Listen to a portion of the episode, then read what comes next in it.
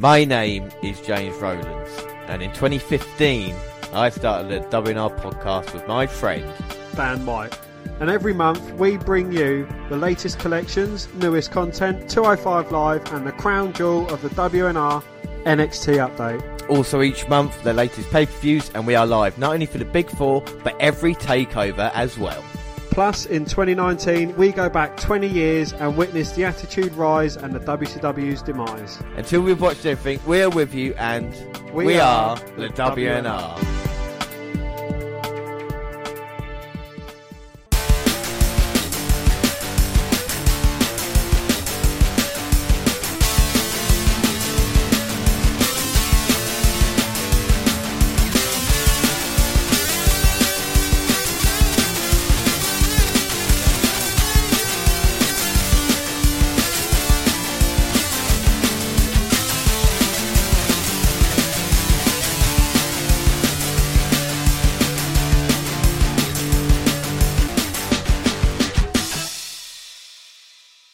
Yes, hello, I am James Rowlands, and as always, I'm joined by. Dan White. And today it's the WNR 251. We're going to look at WWE Crown Jewel plus a lot more. But before we do anything, it is a very special episode today because it falls between both our birthdays. But I'm making this more about Dan because he is the real kind of cog that turns the wheel that is the WNR podcast. So because of that, Oh, I normally would get bashful, but I actually wholeheartedly agree with everything you're I, I know, so- I know, you know, don't let it hit you. So the alternate intro. Oh, Daniel, my brother, you are older than me. Do you still feel the pain or the scars that won't heal? Your eyes have died, but you see more than I. 'Cause Daniel, you're a star in the face of the sky. And of course, that's Daniel by Elton John. And, you know, just a couple of things. Like we say, Dan, you do feel like the kind of brother I never wanted. Also, you know, you, I know you still carry the scars from last year's predictions loss. So we'll move on and we're going to have a full show because last week we had our Halloween spooktacular. So now we're kind of back to normal. We've got a couple of weeks to catch up on. How have you been, Dan? How's your two weeks? You enjoyed yourself? It has been enjoyable. Yeah, I've been busy working, so it's flown by. I've been trying to catch up with the results, but there's so much wrestling to watch. It's hard to fit it all in. Yeah, well, like I say, I've been away as well in these couple of weeks, uh, but we've got so much for you here today. We've got, of course, WWE, AEW. We're going to look at Impact Wrestling later on as well. But let's start off with WWE and Raw. And October 21st, 2019, we're just going to go through the quick results on that one. Well, Drew McIntyre somehow managed to defeat Ricochet. Before the match, a possibly drunk Ric Flair announced McIntyre as the final member of his Crown Jewel team. McIntyre defeated Ricochet with a Claymore, then continued to sort him after the match. Yeah, I mean, what a way to reintroduce McIntyre. Let's just hope they go all the way with him now, rather than kind of stop start. Uh, your man Ali B defeated Jason Reynolds, Black One, with a quick ma- uh, in a quick match with the Black Mass Kick. Yes, uh, Rusev was interviewed by Jerry Lawler about the affair between Lana and Bobby Lashley. Rusev still, still wears his wedding band and hopes they end up happily ever after. Lana and Lashley interrupted from a restaurant that Rusev would never take her to and flirted. Rusev said he knew where they are and would de- deliver his response to them personally.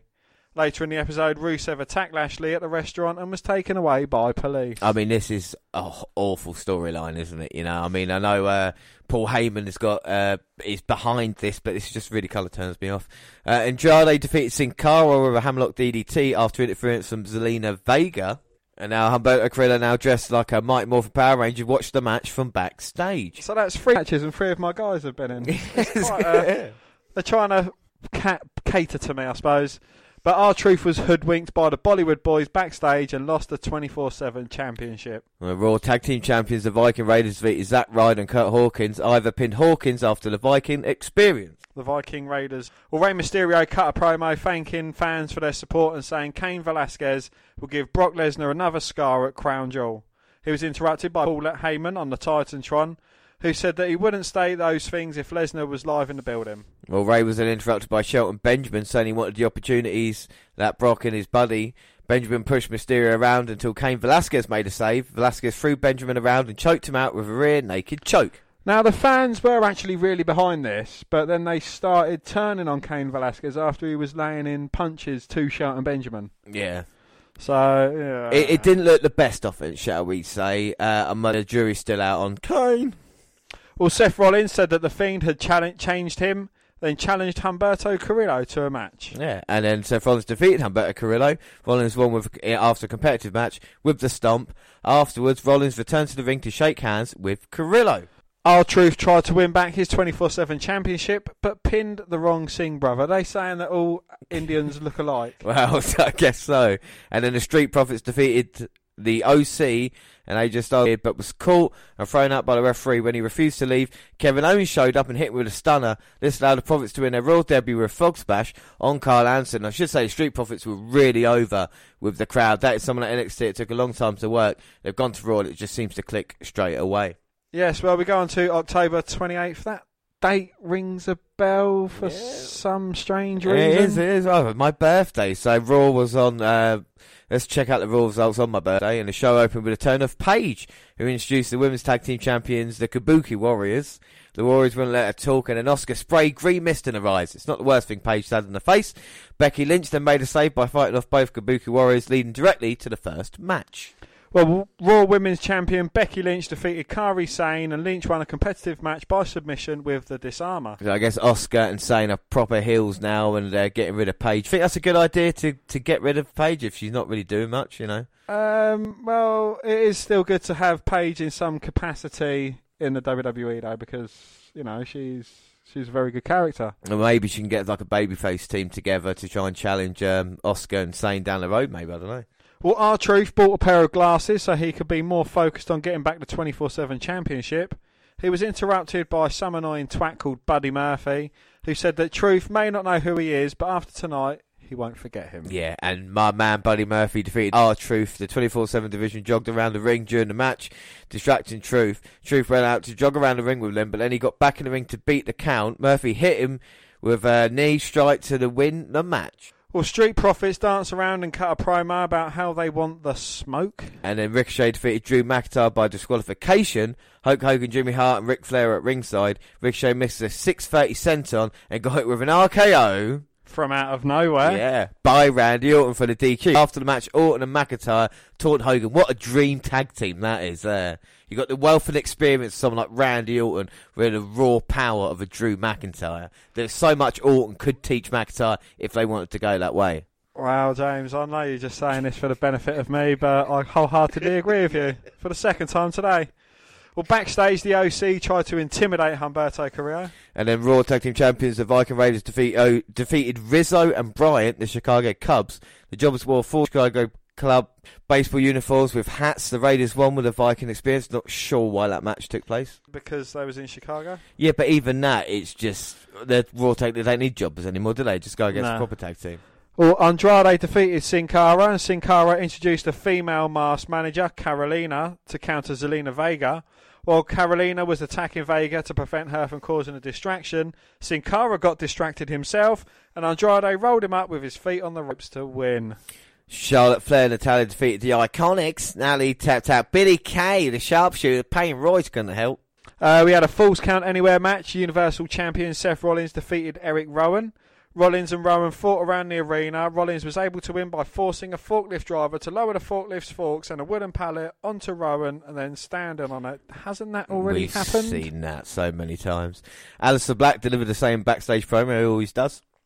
I'm the one who knows. That was uh, someone different. Uh, United States Champion AJ Styles defeated Humberto Carrillo. Styles won by submission with the calf crusher. After the match, Styles pretended to shake Carrillo's hand, but didn't. So Carrillo punched him. Styles and the OC then attacked Carrillo until the Street Profits made the save. Well, Jerry Lawler hosted a divorce segment for Lana Rusev. Lana, she left Rusev because he was a sex addict who only wanted to put a baby in her and ruin her fashion influencer career. She said Rusev cheated on her, which she heard from Bobby Lashley. Lashley showed up and he and Rusev brawled. Rusev removed his wedding ring and made Lashley swallow it. Lana saved Lashley by attacking Rusev with a kendo stick, distracting him long enough for Lashley to hit a low blow. He then hit a second low blow, and the segment ended with Lashley and Lana kissing over Rusev's body. That was the end segment of Raw. That really shouldn't be. You know, when we talk about it, that's why the hell was that being put there for? Uh, I don't know. I really don't know. I don't know. So we had a couple of episodes of Raw. What are your thoughts on Raw? Just looking at the the quick results. There have been a few entertaining matches and storylines, but I just still don't think it's kind of going into what it should go into. If you know what I mean, it's like it's kind of still missing something. I think without doubt, you know, Raw is very hit and miss. The talent is definitely there that we're seeing. You know, we've got guys that we like, but with this build up to Crown Jewel, and it's it's a bit of a slap in the face to Hell in a Cell that I've kind of forgotten pay per view with so Crown Jewel in between, even though it's not meant to be a kind of proper show anyway. Uh, but that's Raw, so we'll move on to AEW because we've got a couple of weeks to catch up with that as well. So what we'll do is that we'll have a look at the two episodes of Dynamite that we had. So AEW Dynamite, it was episode four. Yes, no time for introductions as we are in ring with Private Party versus Lucha Bros. And of course, this is the semi-finals. Yes, the Private Party upset Young Bucks while Bros beat Jurassic Express. The Luchas take over from the start. And of course, on commentary, as always, is good old JR, Tony Schiavone, and Excalibur. Well, par- Private Party with a few double team moves to start. Well, one thing is the ref lets the other partner in for a long time. Yeah, I mean, usually it should be like a five or ten second rule, but it, he, he, I know it's his discretion, but it does get a bit silly at times, you know. Yeah, Pentagon worked on, but 450 couldn't put him down. A couple of sick double foot stomps put the bros back in it. Then incredible move, private party on the other shoulder, drop kick into reverse, Rana. Yeah, it was incredible. Bros get cocky, letting private party back in.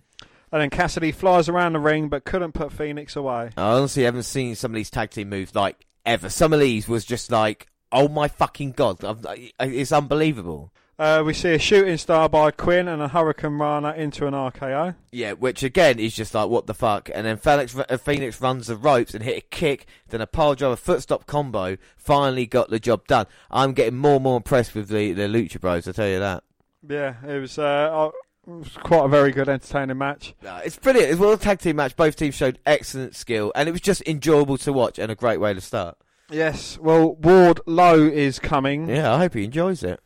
He's kind of like a generic big man. And then we get an update on Christopher Daniels.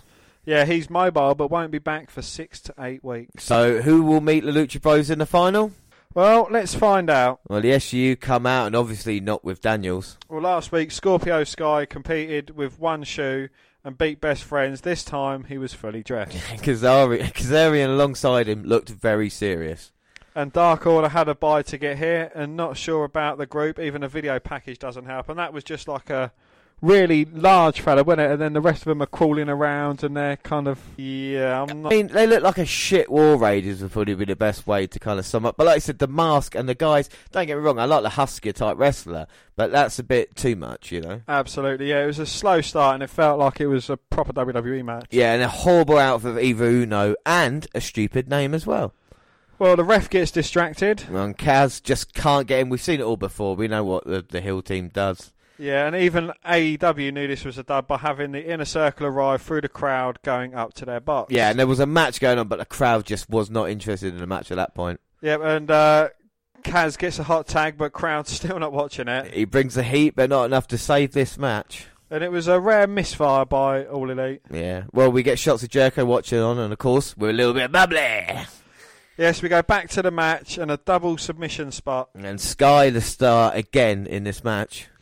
Yeah, fights off both men. And then with help from Kaz and the SCU later, Scorpio gets the win. So SCU go through to the final to meet the Lucha Bros. That should be a very interesting match next week. Yes, and Joey Janela, the bad boy known for his hardcore style, is in action. Uh, June 29th at Fyter Fest, he lost to Jon Moxley, and a couple of weeks ago came up short against Omega on AEW Dark. Yes, and he would have a chance to put things right and get his revenge against the cleaner. Yeah, well, three and three overall record. It's not been a great start for our boy Kenny. No, and it is just pure wrestling to start off this. Yeah, I think this was just to show Joey isn't just a hardcore guy. But good match, but you know, I'm I think, don't think I can speak for you as well, but I'm just not on this Kenny hype train just yet. No, I don't think I'm buying the fact that I, the crowd are obviously invested in him. I can tell he's a good performer, but I just, I, I just once it clicks with me, hopefully, then we'll, I'll start understanding a little bit more. Well, yeah, Kenny finished things after a nice exchange with the one-winged angel. Yeah. Well, Cody's out next with the huge fireworks and fire. I mean, we talk about Triple H having grand entrances. Cody gets bang for his buck every week on AEW. Absolutely, yeah. Tony interviews Cody, but gets interrupt disrupted by blowhorns used by the inner circle. Yeah, the champion grabs the mic and just boos into it. But Cody says something. He's like, unlike that other promotion, there are no invisible walls, and I can easily climb Yeah. out of this ring. Well, Jericho calls him a coward and then a little bitch. Not a little bitch. Yeah. Uh, well, Cody stops because he knows it is four, Well, until Dustin and MJF arrive. but it's still four on three. Bang! DDP is here, And he looks in great shape. and they all storm up to the box. And Jericho locks himself in the box, but Cody smashes the window. Doesn't he get um, that sh- scarf wrapped around his hand and punches through yeah, the window? Yeah, MJF scar, which Jericho mocked earlier as well. Uh, yeah, well, Jericho locks himself in the box, but Cody smashes. Oh, he's done that bit. And then it is on. There's on. They all brawl up until security break it up. And the next match is Young Bucks versus Best Friends. But Orange Cassidy is here. well, freshly squeezed, gets pushed, but responds with some vicious super kicks. I have never seen super kicks that tough in this business, but he eats a double by the Bucks. Well, it's good that these two, these are the two losers from the tag team tourney. Yeah, so one team's got a chance to kind of respond from that and kind of bring back. It, it makes sense that they're competing. More of a showcase for Matt and Nick at the start, but Hug turned the tide. Yes, Taylor and Beretta took control. And the crowd was a little bit quiet. well, good action in this one, but it wasn't anything special. Yeah, shout out to Trent Bretlow, who must have wrestled about 80% of this match. At least 85 to 90% of the match. Then Chuck got the tag in and went for the tag uh, for the hug. Yeah, and hands in pockets, Orange Cassidy dived off the top onto the Young Bucks. It was a sight to be seen. Yes, and then the super kick party turns the tide. And then the 450 and moonsault by the Bucks for the win. And then on to our next match is Britt Baker taking on Jamie Hoyter. Hayter. Baker is from Pittsburgh and a hometown crowd is definitely behind her. Well, Hayter is Bea Priestley's partner in Stardom. Given the story on going on between Baker and Priestley, we could see some outside interference. Well, Hayter hits a dreaded wet willy on Britt Baker. At least her ears will be clean. And one thing AEW is smart about the fact that Britt Baker is over in Pittsburgh. And unlike the other women's matches, the crowd hadn't dressed up for the match much, if at all. Well, Breaker picks up the win with the lockjaw, finger in the mouth and ear. And there were some violations in this match for sure. Well, Jon Moxley versus Pac is up next. Pac didn't want wait for his instruction. He hit Moxley in the back of the head with a chair and took him out before the match even started. yeah, then uh, Pac has been in control for the majority of this match. But Moxley hits a DDT on the apron and finally gets some momentum. Pac hits a 450 on the floor. Ouch. And then the two men go back and forth, and then the time limit runs out. Well, time limit draw. Moxley drills the referee. The crowd didn't love that at all. However, the ref bump gets them back to positive, and that's it. Show is over. Well, the main event was good, and it left me wanting more. I mean, Pac looked great. I mean, for me, Moxley still needs to maybe do a little bit more. But if you're going to have a time limit, I don't mind that because at least you've got kind of uh, a rush towards the end then as well, and you've got kind of reasoning and how to go. And, and obviously, not going to do it all the time, but it just kind of sets sail. Another great episode of uh, Dynamite, and we move on to episode five. Yeah, that was on October the 30th, and the show opens with Tony Schiavone standing in front of a plane talking about tonight's contract signing. Well, Dustin Rhodes gets out first, followed by Cody. Well, they embrace, and Dustin goes his own way as Tony and Cody walk off together talking about the match. We get a video package covering the events leading up to the full gears matches between Jon Moxley and Kenny Omega, and Pac and Hangman Page follows, including a nice long segment where Moxley can't behind closed doors about his match being unsanctioned and not counting towards win-loss records. Well, commentary hypes up tonight's uh, events Hangman Page versus Sammy Guevara. Yeah, and it's a great match between these two men.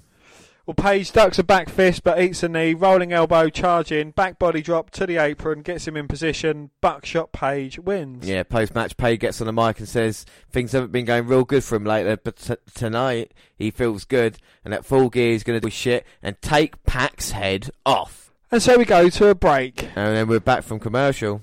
Uh, and we've got Hik- Hikaru Shida versus Shanna. Well, off the rope, Shanna counters a kick, schoolboy pin gets a near fall, dragon suplex reversed, reversed again, victory roll pin, Shida Bailey kicks out, Ah. and then Shanna off the ropes, Shida ducks a lariat, running knee strike, Falcon arrow, no, off the ropes. And Hikaru Shida wins pinfall with a sliding knee. Yeah, so not a bad match then. We get a weird Brandi Rhodes video package in which she puts on a tiny hat and has some magic mascara that makes her eyes glow, and she cuts a lock of blonde hair with a cleaver, and also Awesome Kong is there. Very, very weird. Well, the Rock and Roll Express are introduced to talk up the history of the building. Santana and Ortiz blindside Ricky and Robert. They beat Ricky Morton down because, of course, they do. They hit him in the midsection with a sock for quarters.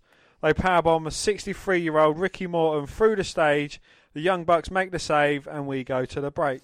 Well, back from commercial, and the Beaver Boys are chilling in the ring for some reason. Cut to Cody Rhodes and Tony Schiavone. Well, Tony tells him a story about meeting Dusty Rhodes, baby, butt naked, and learning the star always comes out last.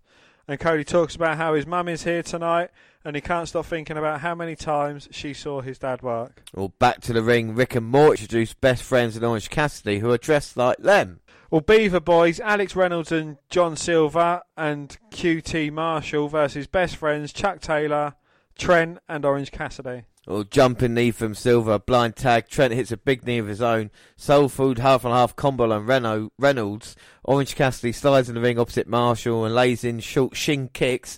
Roll under lariat, no hands drop kick. Referee Bryce Remsburg puts his glasses back on him. Off the ropes, no hands suicide dive. Best friends have Silver. Best Friends and Orange Cassidy win by pinfall with a strong zero from Best, best Friends on John Silver. You wish it was Best Friends. Uh, back from commercial, Chris Jericho makes his entrance and takes his seat for the contract signing. Cody Rhodes is shown pulling up in his limousine and takes his spot. Well, Tony Schiavone introduces them and puts the contract in front of Cody. He signs and the contract is passed to Jericho, who fakes out a confrontation before saying the match is too important to flip a t- or powerbomb Rhodes over. It is the biggest match in AEW history, the biggest pro wrestling match this year, and the biggest match of Cody's career. Because if he wins, he'll be what he's always wanted a world champion. But if he loses, it might prove to Cody and all these millennial jackasses here tonight that he's not as good as he thinks he is. So he's not going to sign a contract and show Cody what it's like to be a loser. They get up and square up, and Chris puts over how serious they're treating this and offers Rhodes a hand. Cody shakes but refuses to let go and pulls him close. Rhodes says something we can't quite hear, and Y2J takes his glasses off before saying he can be there all night, but he might be needed elsewhere. The screen behind him comes to life with Sammy Guevara before panning to Jake Hager beating Dustin Rhodes down and slamming him into a car. Yeah, we see a knee to the gentleman's area, and Jake slams Dustin's arm into the back door. Cody and MJF make the save. Well, Chris Jericho smokes a cigar and jokes about how they take Dustin to hospital before bidding everyone a happy Halloween and driving off to send us to break. Now back from commercial, and it's time for the entrances. We get a video package centered around Kenny Omega. And then it's Kip Sabian and the hybrid two, Angelico and Jake, Jack Evans versus the Elite, Kenny Omega, Matt and Nick Jackson. Yes, and the heels start with a beatdown at the bell. And Sabian mocking the Terminator dive off the ropes, and we get a tope con hilo caught and countered into a power into the apron. Evans springballs into a super kick party. Well, Kenny off the ropes, V trigger, electric chair.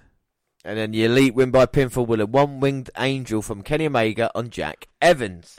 Well, the Bucks are confronted by Ortiz and Santana, who are masked and in the front row. They pull Matt and Nick in for a beatdown and run off before Kenny Omega can make the save, and that sends us to a break. And back from commercial, the librarians make their entrance. The librarians. Yeah.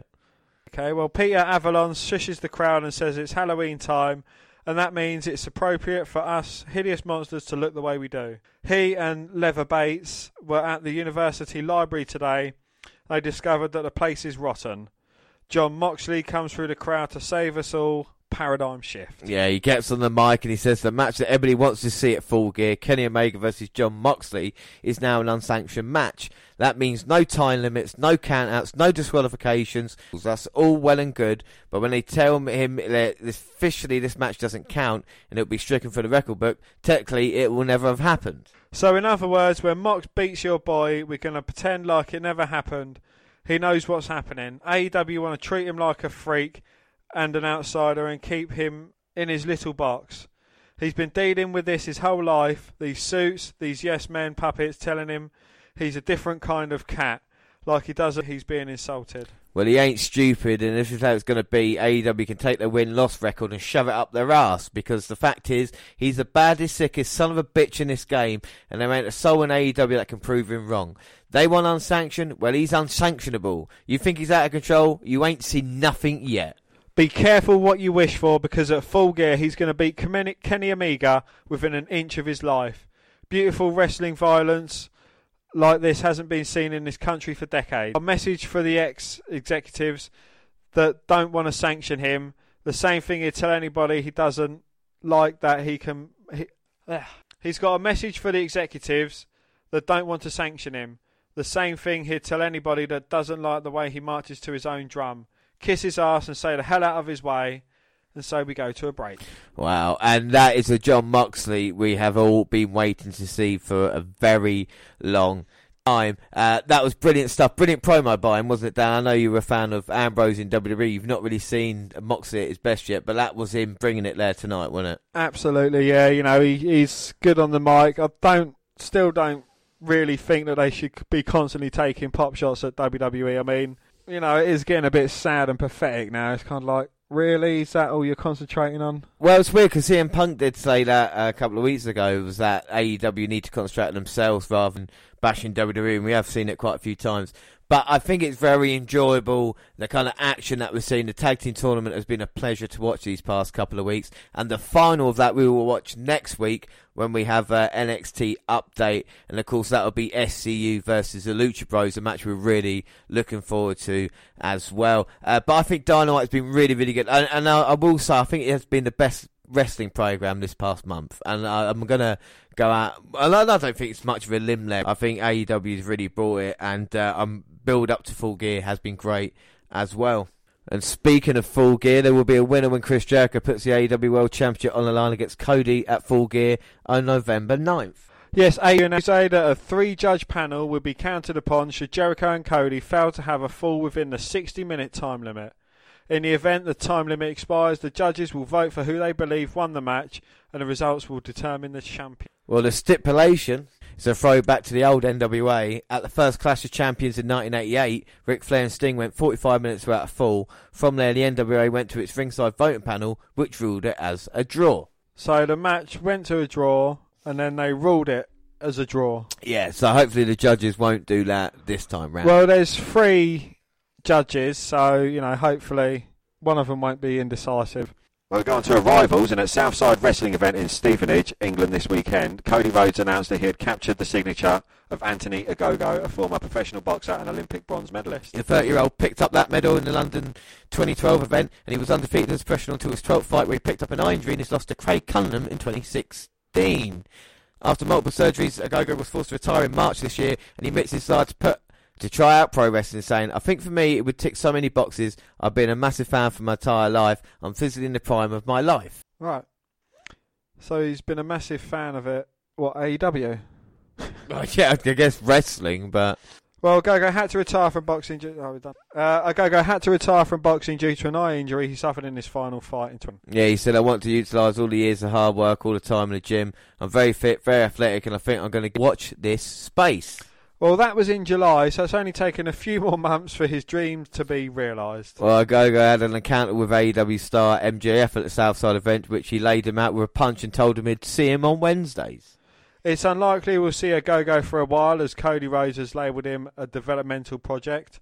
So the likes of Dean Malenko and AW senior figures will be likely doing a lot of nursing. Yeah, some combat sport athletes take wrestling like a fish does to water. Take the likes of Ronda Rousey and Kurt Angle, for example. So it'll be interesting to see uh, Ogogo cope with the rigours and demands of the business, and that was boxing. We move on to MMA quickly because at Bellator, and that was on Sky Sports at 2 a.m. Uh, it was Jake Hager's third fight, and that happened last weekend. Yes, he went against Anthony Garrett and it ended in a no contest after a low blow by Hager. So he's kind of. You can take the man out of wrestling, but you can't take the wrestling out of the man. Yeah, I mean, he'd already hit him in a low blow in the fight, uh, and, and then he just did it again, and the referee was like, oh, come on, man. But he was lucky that uh, he didn't rule against him and it was a no contest. But the thing is, his problem now, now he's wrestling, he's got to try and keep the kind of gimmick alive. If he'd have been beaten, knocked out, then how's that going to look as a someone's tough kind of bodyguard? You know, it's not going to make any sense. Anyway, that is AEW. We'll move on to SmackDown.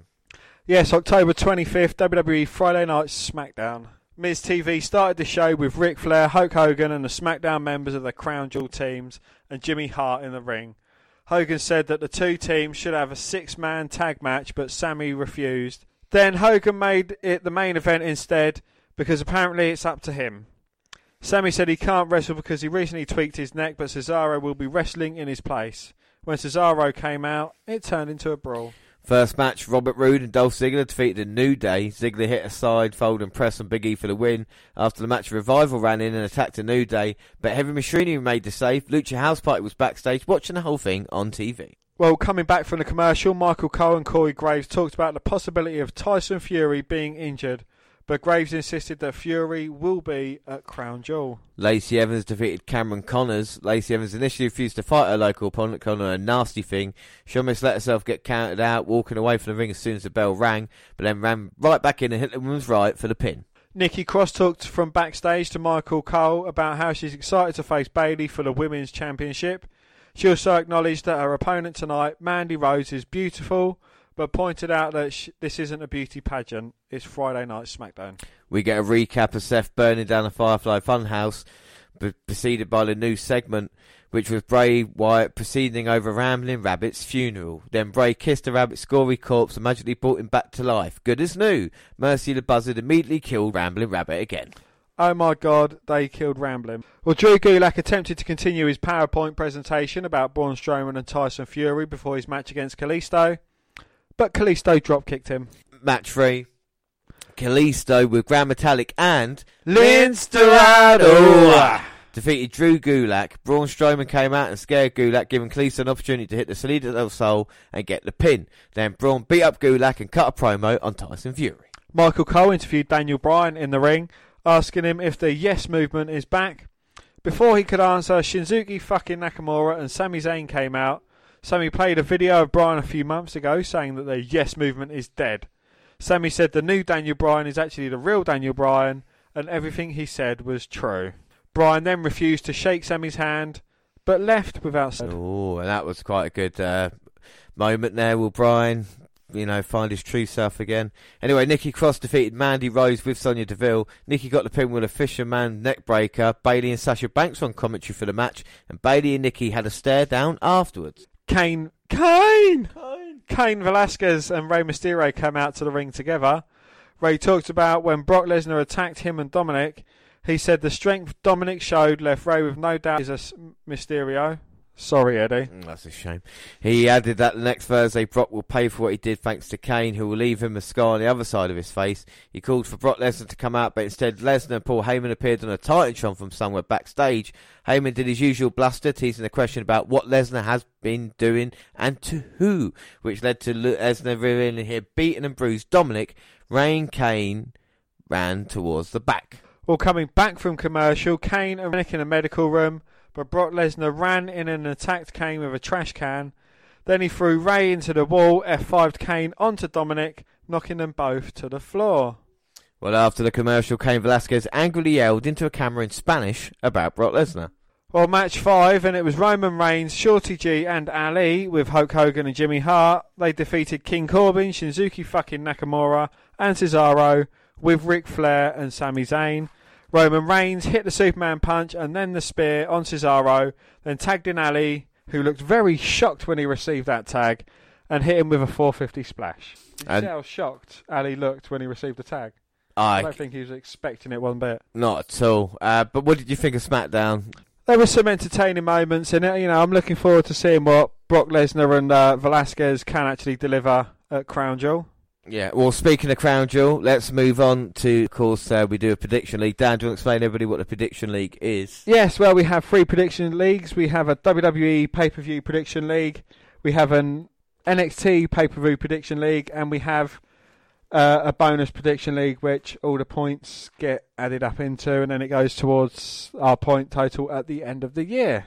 NXT, we are level 4 4. Bonus points on 28 for 23 up, and for pay per views, it is 9 5, and that was after Hell in a Cell. So, how did we do for Crown Jewel? Well, a 20 man battle royal kicked off the show's festivities with the winner receiving the opportunity to challenge AJ Styles for the United States Championship on the Crown Jewel main card. The competitors included Sunil, Sunil Singh, Mojo Rawley, Eric Rowan, R Truth, Sin Cara, Brian Kendrick, Titus O'Neill, Tony Nese, Akira Tozawa, Shelton Benz, Buddy Murphy, Andrade, Drake Maverick, Eric Young, Luke Harper, Cedric Alexander, Heath Slater, Humberto Carrillo. and No Way Jose. And what a huge talent was there. Dan, who did you go for in that one? I went for the 311 boy Andrade Cien Almas. And you, James? I know if not predictions. Uh, I went for, of course, I went for my man Buddy Murphy.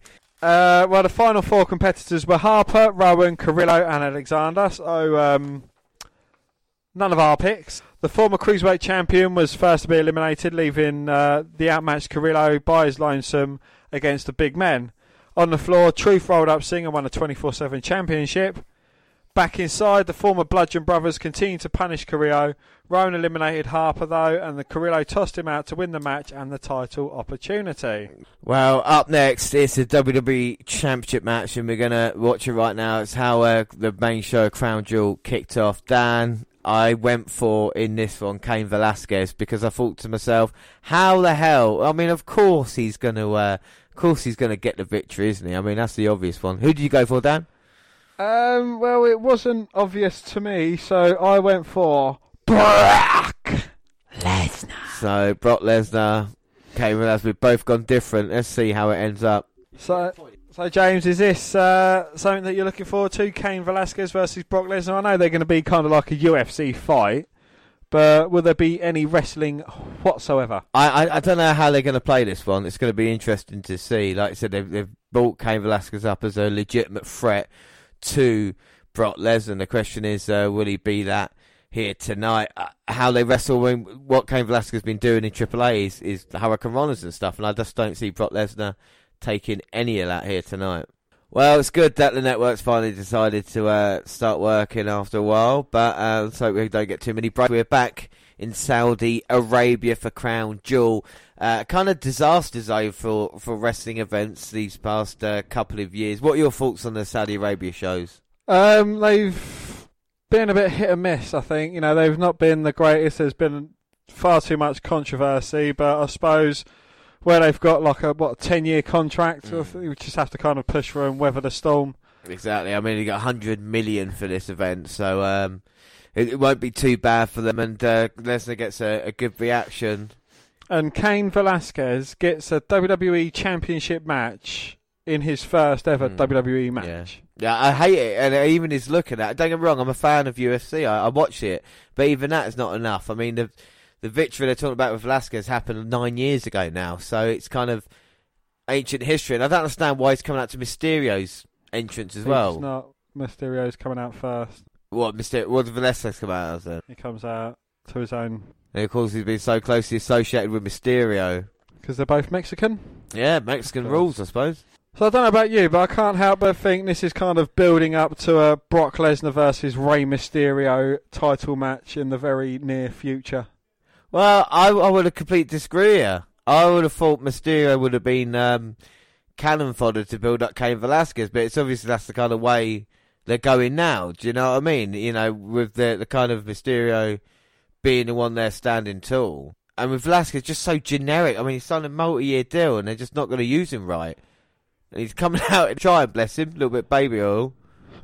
And maybe it's a case of, you know, Hogan, let's not forget, signed Ultimate Warrior to WWE to get his victory back, right? Because that was the only man he'd beaten, and that is fact. So a Warrior signed to a, a deal that cost loads of money to WCW just because Hogan wanted that. That was 20 years ago. Do you think Lesnar's got the pull and saying, look, look, let's have Velasquez here so I can get a victory back? Even if it's only in WWE, it's still a victory over Velasquez. Well, you I believe that's, but you've kind of gone differently. Do you think Velasquez is going to win to get the championship, or do you think he's going to win via DQ? Well, prediction wise, Velasquez, I went because I thought he'd win DQ. I thought they were building around Velasquez uh, to, to to do something, you know. So maybe- you, so you wanted to go basically for a Brock Lesnar retains. Well, I thought Velasquez maybe have the job done. Heyman would either do something toward him. Mysterio gets involved, disqualification, and then you can build up because it's too early. You know, don't get me wrong. Both men have got loads of career accomplished. Absolutely, yeah. Um, NCAA Division One all-time American wrestler, most knockout victories in UFC history, uh, UFC heavyweight history, And uh, Cain Velasquez defeated Brock Lesnar to win the UFC Heavyweight Championship. I like the fact it says Lesnar beat the Undertaker's undefeated streak as well. So that's uh, bringing a bit to it. And Velasquez, I mean, what do you think of him, Dan? What do you think of his look and everything like this? Um, I would never have had him down as a UFC fighter. He looks like um, I don't know. He's got a slight look of a wrestler. He looks like Mysterio's uncle. Yeah. And I wouldn't have thought this had brought over any UFC fans, still. Because they would just gone wrestling. No, no, that's not, that's fake. Yeah, as You know. same as with boxing and Fury. Yeah, and, I- and I feel, well, maybe with that it might be a little bit more pageantry to it. But I think with this, if you're thinking it's going to be like a kind of real fight, whatever it is, I don't think that really works. Well, Paul Heyman takes the mic off the announcer and uh, announces his man, the Beast Incarnate, Brock Lesnar. So why have you got Lesnar fall down on this one?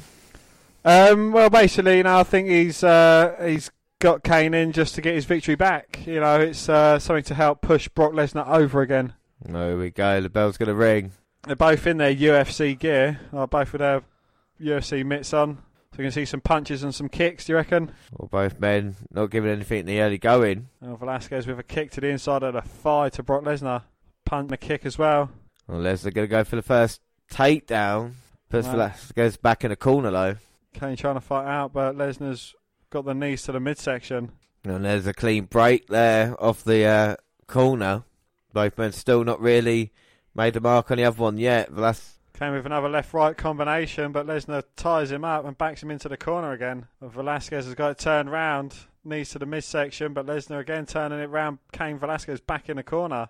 I don't think the referee's brave enough to get in and give him a rope break. But Velasquez with a punch and a kick to the head knocks Lesnar down. And Velasquez now trying to mount him, trying to get the big rights and lefts off. Well, Lesnar catches him, got the Kimura lock locked in. Velasquez got nowhere to go at the moment. And Velasquez taps out. And just like that. Just like that.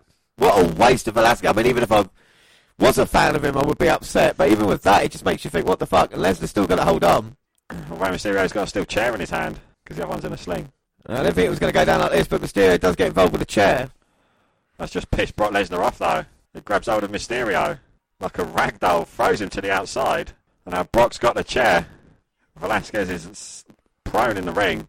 Now Lesnar with five or six chair shots. at least seven or eight to the back of Velasquez. It's Cain up on his shoulders. F5 onto the steel chair. Mysterio with another chair, crack to the back of Lesnar.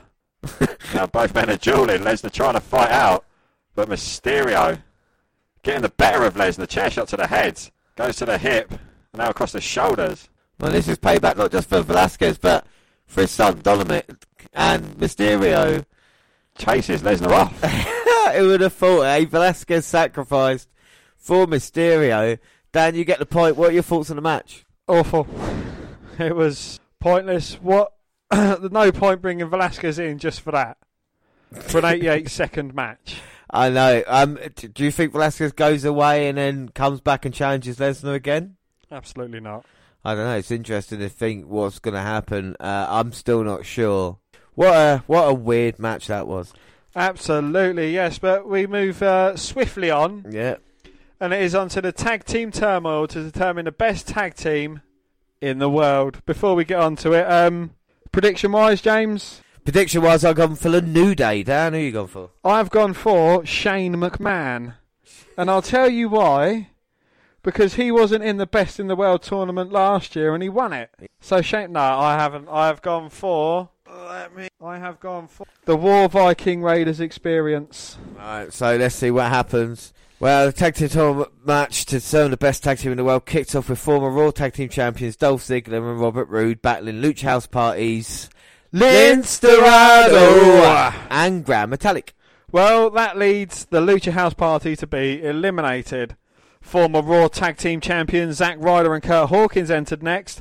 A brief energetic burst by the babyfaces was negated by a zigzag from Ziggler that sent them right back to the locker room. Ryder and Hawkins eliminated. Heavy Machinery was out next with Tucker and Otis looking to knock off the heels. Otis finally received a tag and the big man fired up, uploading on the opposition and absorbing every blow from Roode. He tossed the former NXT champion across the ring and sandwiched both heels in the corner. Before he could execute the caterpillar, Ziggler pulled Roode to the floor. The shafts were roared, Tucker bowled him over at ringside. Well, back inside, Heavy Machinery delivered the compactor to score the win. That means Ziggler and Roode was eliminated. James's team, the New Day, entered next to a thunderous ovation, complete with pyro. Former WWE champion Kofi Kingston withstood the power-based offenses of Heavy to make the hot tag to Big E, who immediately fell prey to that same punishing offense. All Kingston and Big E recovered and put Heavy Machinery away with a midnight hour for the win. Heavy Machinery were eliminated. Well, the B teams Curtis Axel and Bo Dallas were next to enter the fray and enjoy some early success. New Day recovered though as Kingston wiped Dallas out on the floor. Big E finished Axel with a big ending for the win. B team eliminated. Well, SmackDown Tag Team Champions Revival hit the ring, and suddenly the Gauntlet style match became a preview of the title bout on Friday's Fox broadcast. An assisted vertical suplex by the Hills provided their, proved their downfall as Big E cut off Wilder, allowing Kingston to shift his momentum and score the win off a small package roll up. Well, after the match, rival beat the Rivals down and dropped Kingston with a shatter machine, but the Rival are eliminated. Up next was the OC's Luke Gallows and Karl Anderson arriving and set up Kingston for the Magic Killer. The former WWE champion escaped. A big, e, uh, big kick to Big E took him off the apron. The Hills put Kingston down for the count.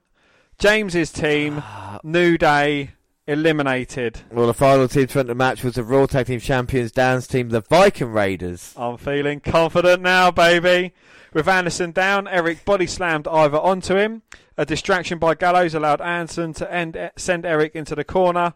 An assisted neckbreaker and the heels a count of two. Two. Moments later, the OC went back to the injured knee of Eric, fish him off with the Magic Killer for the pinfall victory. So, uh, Anderson and Gallows defeated Dan's team. The Viking Raiders become the best tag team in the world. It means neither of us get a point. At least the Viking Raiders are the second best tag yeah, team yeah, yeah, the the penultimate best tag team. Yeah. Uh, up next is Mansoor versus Cesaro. Dan, who have you gone for? um, obviously, I've gone for Mansoor. Yeah, me too, Mansoor.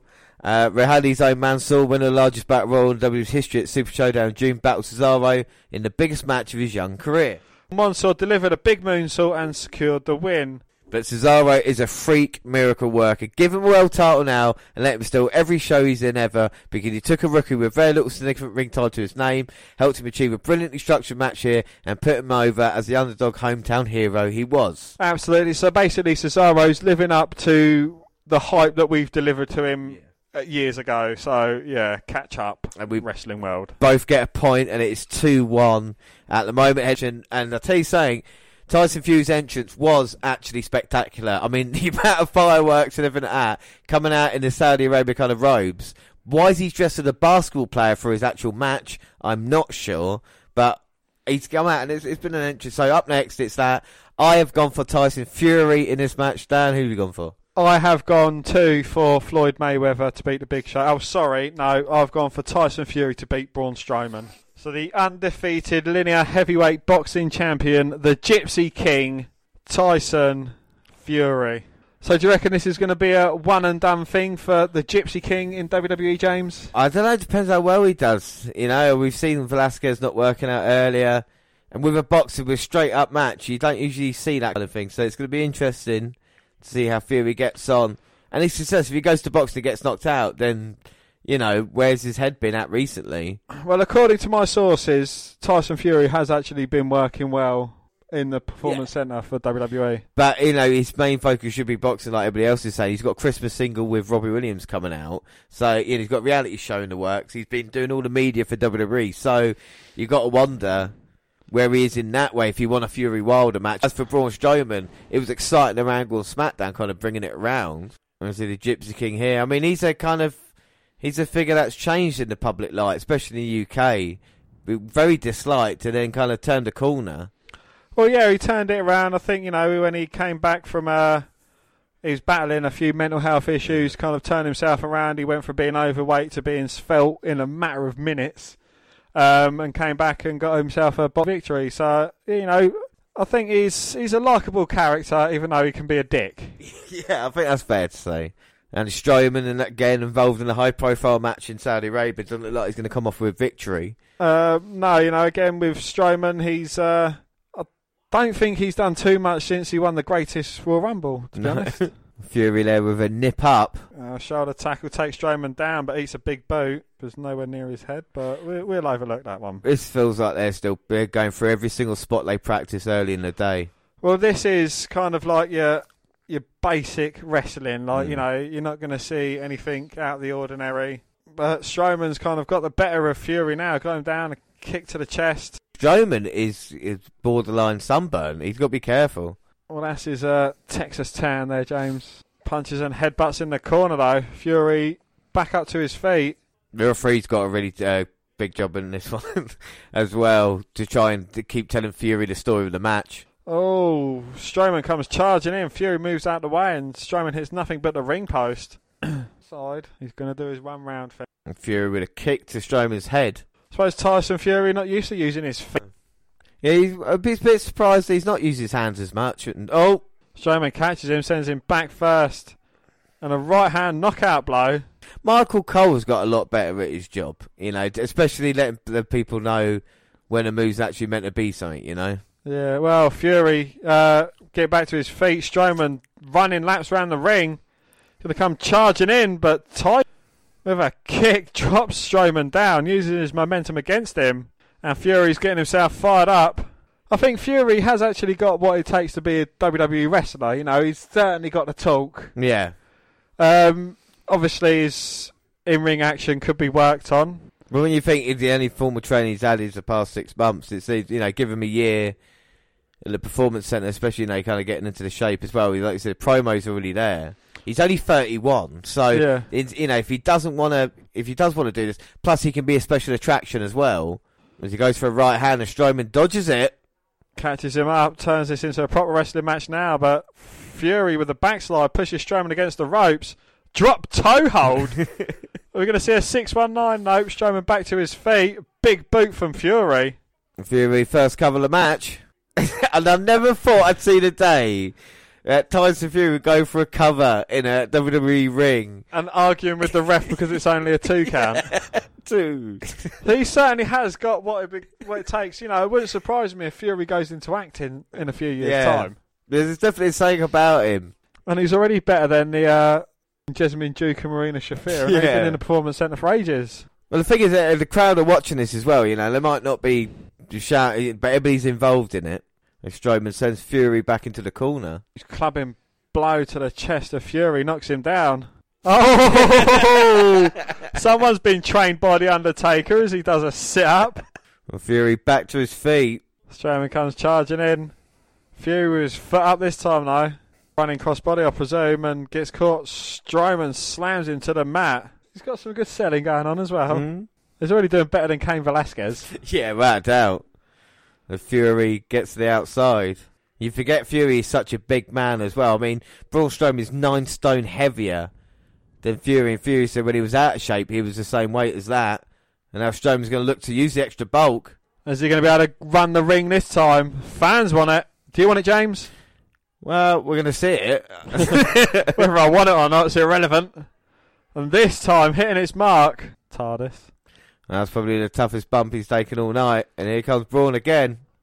He's going to go for a second time round. Ooh, boom. Runs right through. I'm not quite sure who the face and who the heel is in this match, though. Well, yeah, because Strowman's acting really facey. But you would have thought that Fury's the face. He's got really skinny legs, isn't he, Fury? Well, well, Strowman's getting up on a ring apron. Oh! A huge right hand. Straight to the jaw of Strowman. And Braun Strowman might be knocked out there. I don't want to go to school today, mommy. And the referee counting. Tries to get up to his feet, stumbles over. 10. And Tyson Fury beats Strowman by, well, I think knockout. I mean, count out. It was a count of 10 that was heard after the right hand. Fury wins. Not a bad match, was it? No, it wasn't. No, not bad at all. I think Fury done well. Um, I think this was better than the Velasquez Lesnar match for the pure simple reason that Strowman, I think he can carry a, an opponent like an amateur and make him seem more better. I think, you know, he'd have had an even greater match with Cesaro. Oh, I think without a doubt, you know, and uh, maybe we'll see something down the line. Would you want to see Tyson Fury again? Yeah, I would. Yeah, I don't mind that. If, oh, wait a minute, Braun Strowman's not happy. Well, Fury celebrating. Power slam to Fury. The Strowman rips his shirt off. Well, he loses the other, another big match, but he still has a last laugh here, and is the battle over between the two? Well, AJ Styles defended his United States Championship against uh, the Royal Rumble winner Humberto Carrillo. Humberto Carrillo. Yeah, and who did you go for in this match? I went for the phenomenal AJ Styles. And I too went AJ Styles, and for the second time this week, Humberto Carrillo shared the ring with AJ Styles. This time, Lowe squared off with a phenomenal one for the United States Championship in what amounted to the most significant match in his young WWE career. The Superstars teased the Styles clash on the ropes, but Carrillo fought out. A sunset flip gave way to Styles, uncorking a series of strikes and a big lariat clothesline for another near fall. Carrillo recovered and delivered an insecurity. He missed a moonsault but landed on his feet, which tweaked the knee that had proved problematic throughout the match. Oh, a shot to the face and a phenomenal forearm by Styles earned in the win. And thus the points. And after Fury and Braun, it's 3 2. It's now 4 3 after AJ Styles' title match. And uh, next match is Natalya versus Lacey Evans. Yes, for the first time ever, two women squared off in Saudi Arabia as Natalya and Lacey Evans rekindled their rivalry. Accompanied to the squared circle by a tremendous fanfare, an enormous display of pyro, and a genuine emotion, they exchanged a handshake and proceeded to make history. I went for Natalya in this match. Dan, who did you go for? I too went for Natalya. Well, a chant of women's wrestling could be heard permeating through the applause that Evans downed Natalya with a Cobra clutch. After another high risk manoeuvre failed, Natalya blasted her with a discus clothesline and trapped Evans in the sharpshooter. The Queen of Harts tapped her out for the big win. When the competitors raised other arms and embraced in the centre of the ring after the bells, pyro erupted from the top of the stadium, and it means it's 5 4 after that one as well, leading into Team Hogan versus Team Flair. Well, Team Flair consists of King Corbin, Bobby Lashley, Randy Orton, Shinsuke fucking Nakamura, and Drew McIntyre. And then with Team Hogan was Roman Reigns, Rusev, Ricochet, Shorty G, and Ali.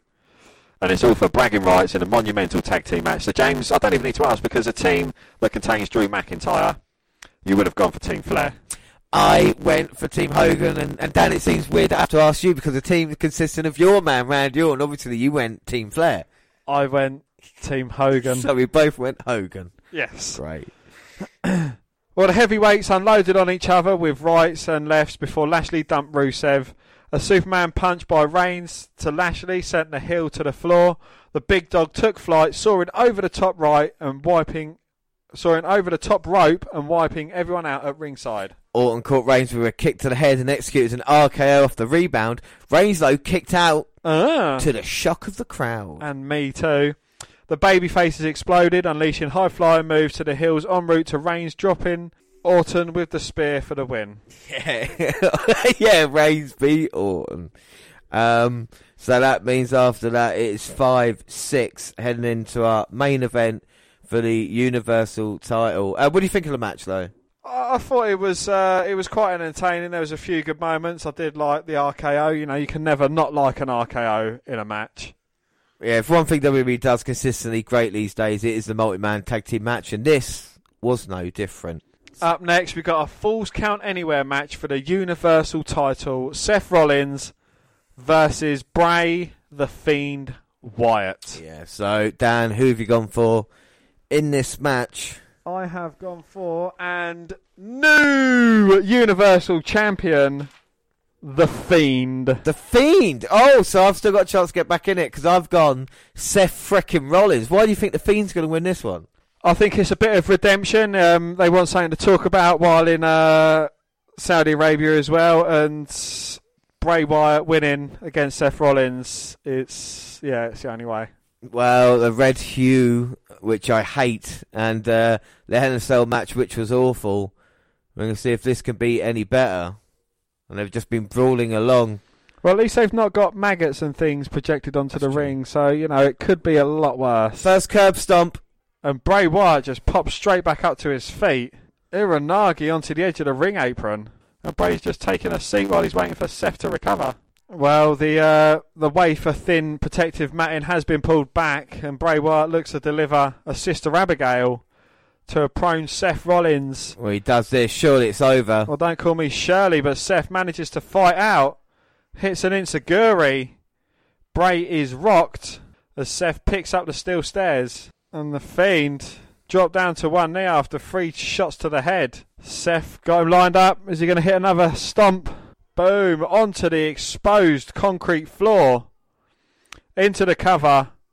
One, two, No, Oh. the Fiend managing to kick out. Ah.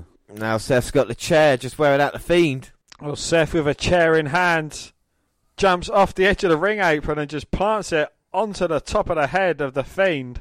So, James, three members of the former Wyatt family have all uh, been involved in matches and lost. So, you think this is not going to be a good night for the Wyatt family? Yeah, well, we'll see what happens. I don't think they know what they're doing with the fiend. And how can a SmackDown superstar win the Universal title? That would be madness. Oh, wow. Seth Rollins comes charging towards the Fiend but gets caught with a Sister Abigail onto some staging area. Why is that random stage placed there? Don't know. I don't know why. I don't know why. Uh, referee goes for the count, but Seth Rollins managed to kick out. Uh? Maybe that's the stages to divide the rich people with the poor people. Yes, the men and the women. Mm. Well, the Fiend does certainly seem unbeatable. I mean, the only way Seth Rollins managed to stop him last time was uh, with a bear shots and uh, sledgehammer shots in a match that people thought was awful, me included. But why has it taken so many um, tries to get Bray Wyatt right? Because WWE have never gone for him fully. They've always been the guy who jobs out in the big matches. It's happened when he first came in. Against John Cena and stuff like that. WrestleMania, he lost that one. Even with a Randy Orton feud, he came out a loser in the end. You know, so it all shows that he just never really had faith. And with the Fiend, they fucked up again at Hell in a Cell. And if they try and make things right tonight, it does make sense from a storyline perspective now. The Fiend should have been kept out of the Universal title picture until you know win the fucking Royal Rumble, saying come out number one, show how dangerous you are. But it's WWE hot shotting it and thinking, oh, hang on a minute. Yeah. But now they're going up on the staging, staging, Staging. staging, space. Well, the Fiend certainly has got the upper hand in this match thus far. Seth staggers towards the edge of the uh, staging area. It must be at least twenty feet drop. at least 25 foot. And looks like the feet going through his mind, but Seth managing to fight out with a flurry of elbows to the ear. Kick to the midsection.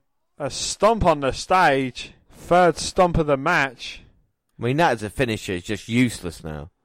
Yeah, and the Fiend bounces up, runs into a super kick. A second one, and a third super kick to the jaw. The Fiend is rocked into a stomp, trying to get to his feet. A fifth stomp, and is still not putting the Fiend down.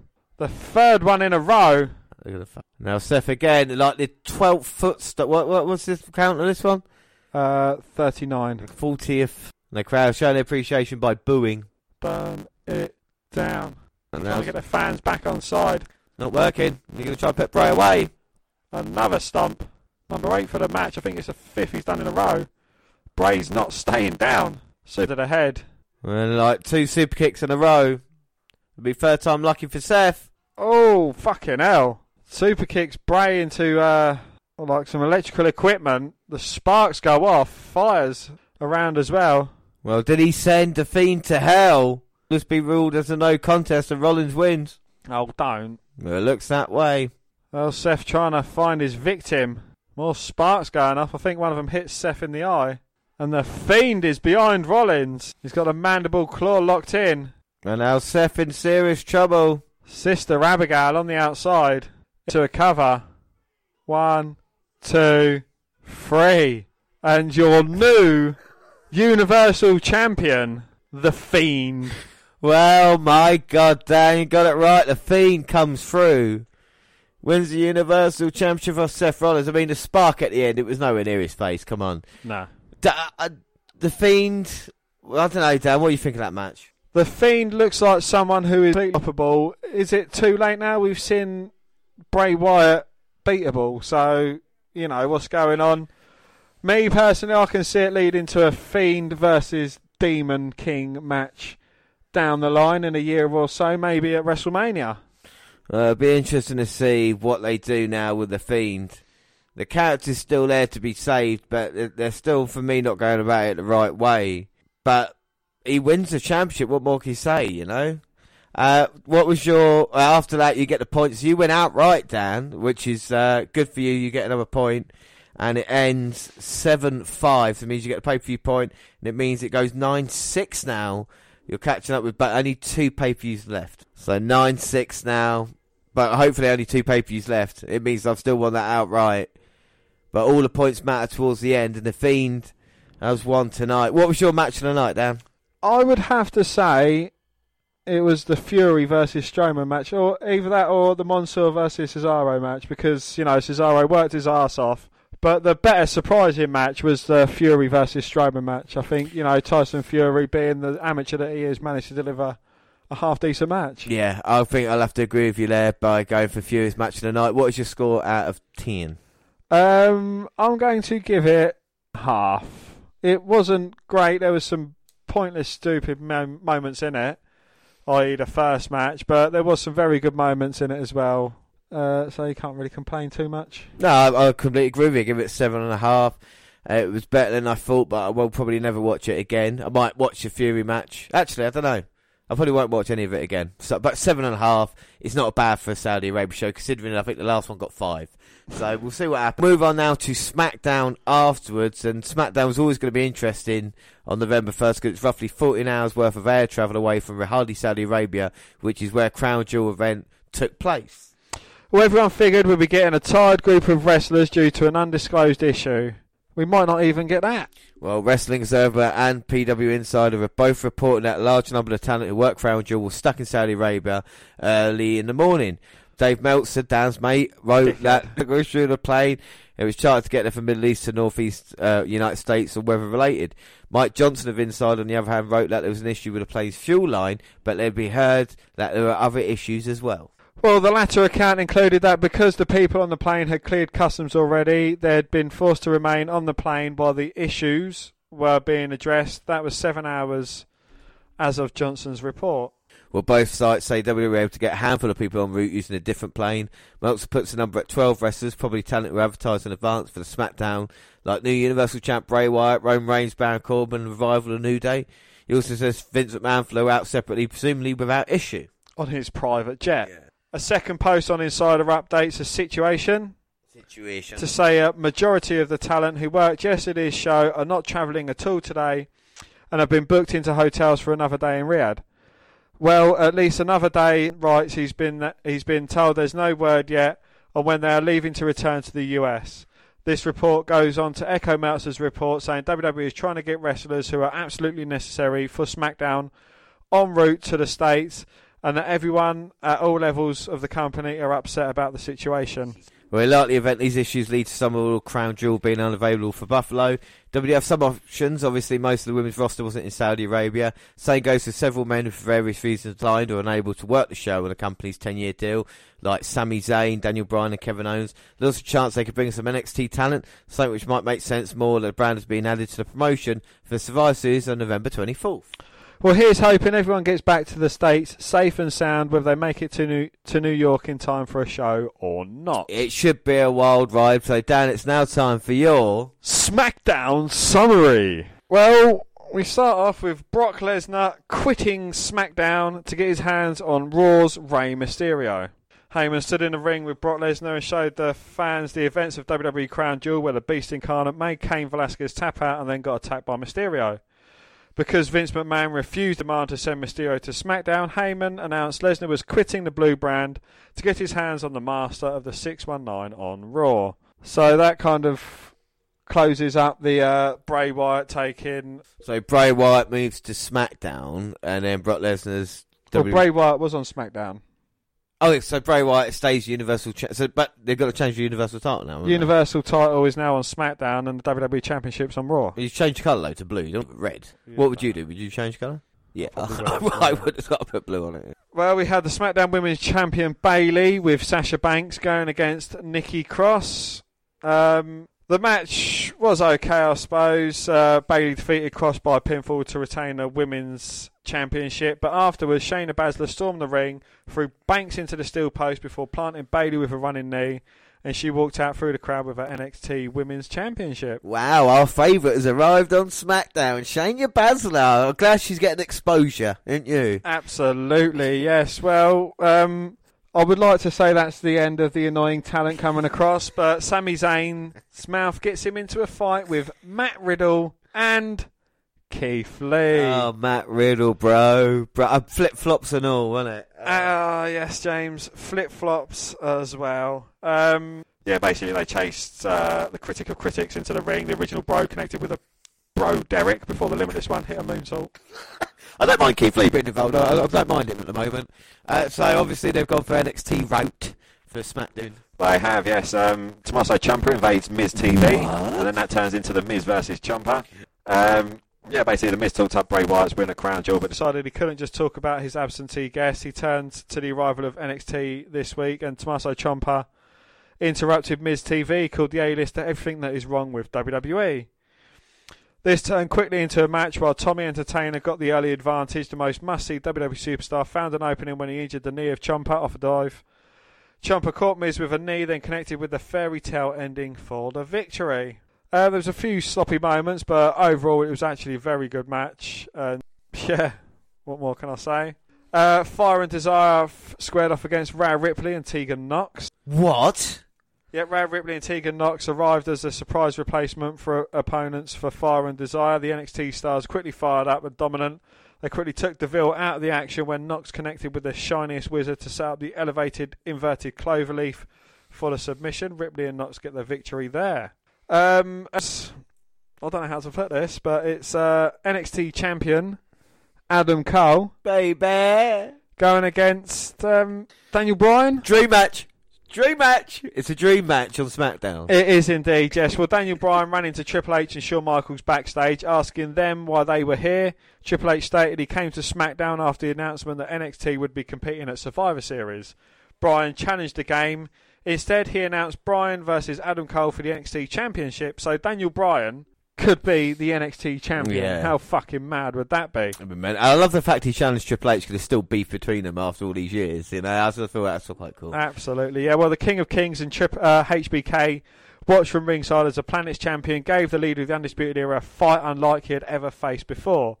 It was a high risk and physical contest where Bryan brutalised Cole at every turn. All that pressure built to the Planet's champion, trapping the NXT champion in the LeBell. Cole barely got to the ropes. Cole managed to catch Bryan with the Panama Sunrise into the last shot for the victory Wow. So Adam Cole beat Daniel Bryan clean. as a whistle. I know. Statement of intent there. But what I would love to say is that was an absolute fucking amazing match. Um, and even better that the main event was supposed to be Roman Reigns versus Baron Corbin. it just takes the bad travel issues for WWE to actually put on a good show. Absolutely, yeah. And uh, And then afterwards, they all got in the ring. Triple H, Michaels with the NXT talent, and says there the takeover is going to happen. So, I mean, it's going to be interesting with NXT. It's just a shame it's not its strongest roster. Do you know what I mean? absolutely, yeah. But SmackDown again was uh, enjoyable this week. Now we move on to news. News. Bischoff opens up on brief SmackDown tenure. Well, Eric Bischoff's back in WWE, but apparently it wasn't better than ever. The company announced last week that Bruce Prichard was taking over the executive director role. Bischoff was given just a scant four months ago, and that Bischoff was no longer with the company at all. Well, in the latest episode of his 83 Weeks podcast, Bischoff discussed his tenure and disappointment about his departure. I was really grateful for the opportunity to work at WWE, and it was an opportunity. Bischoff said per Pro Wrestling Sheet, it didn't work out the way I wanted it to work out.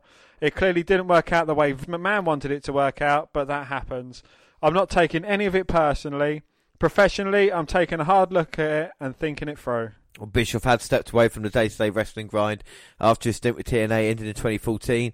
He said he also viewed running SmackDown as a short-term endeavour and acknowledged he faced an uphill battle changing the status quo.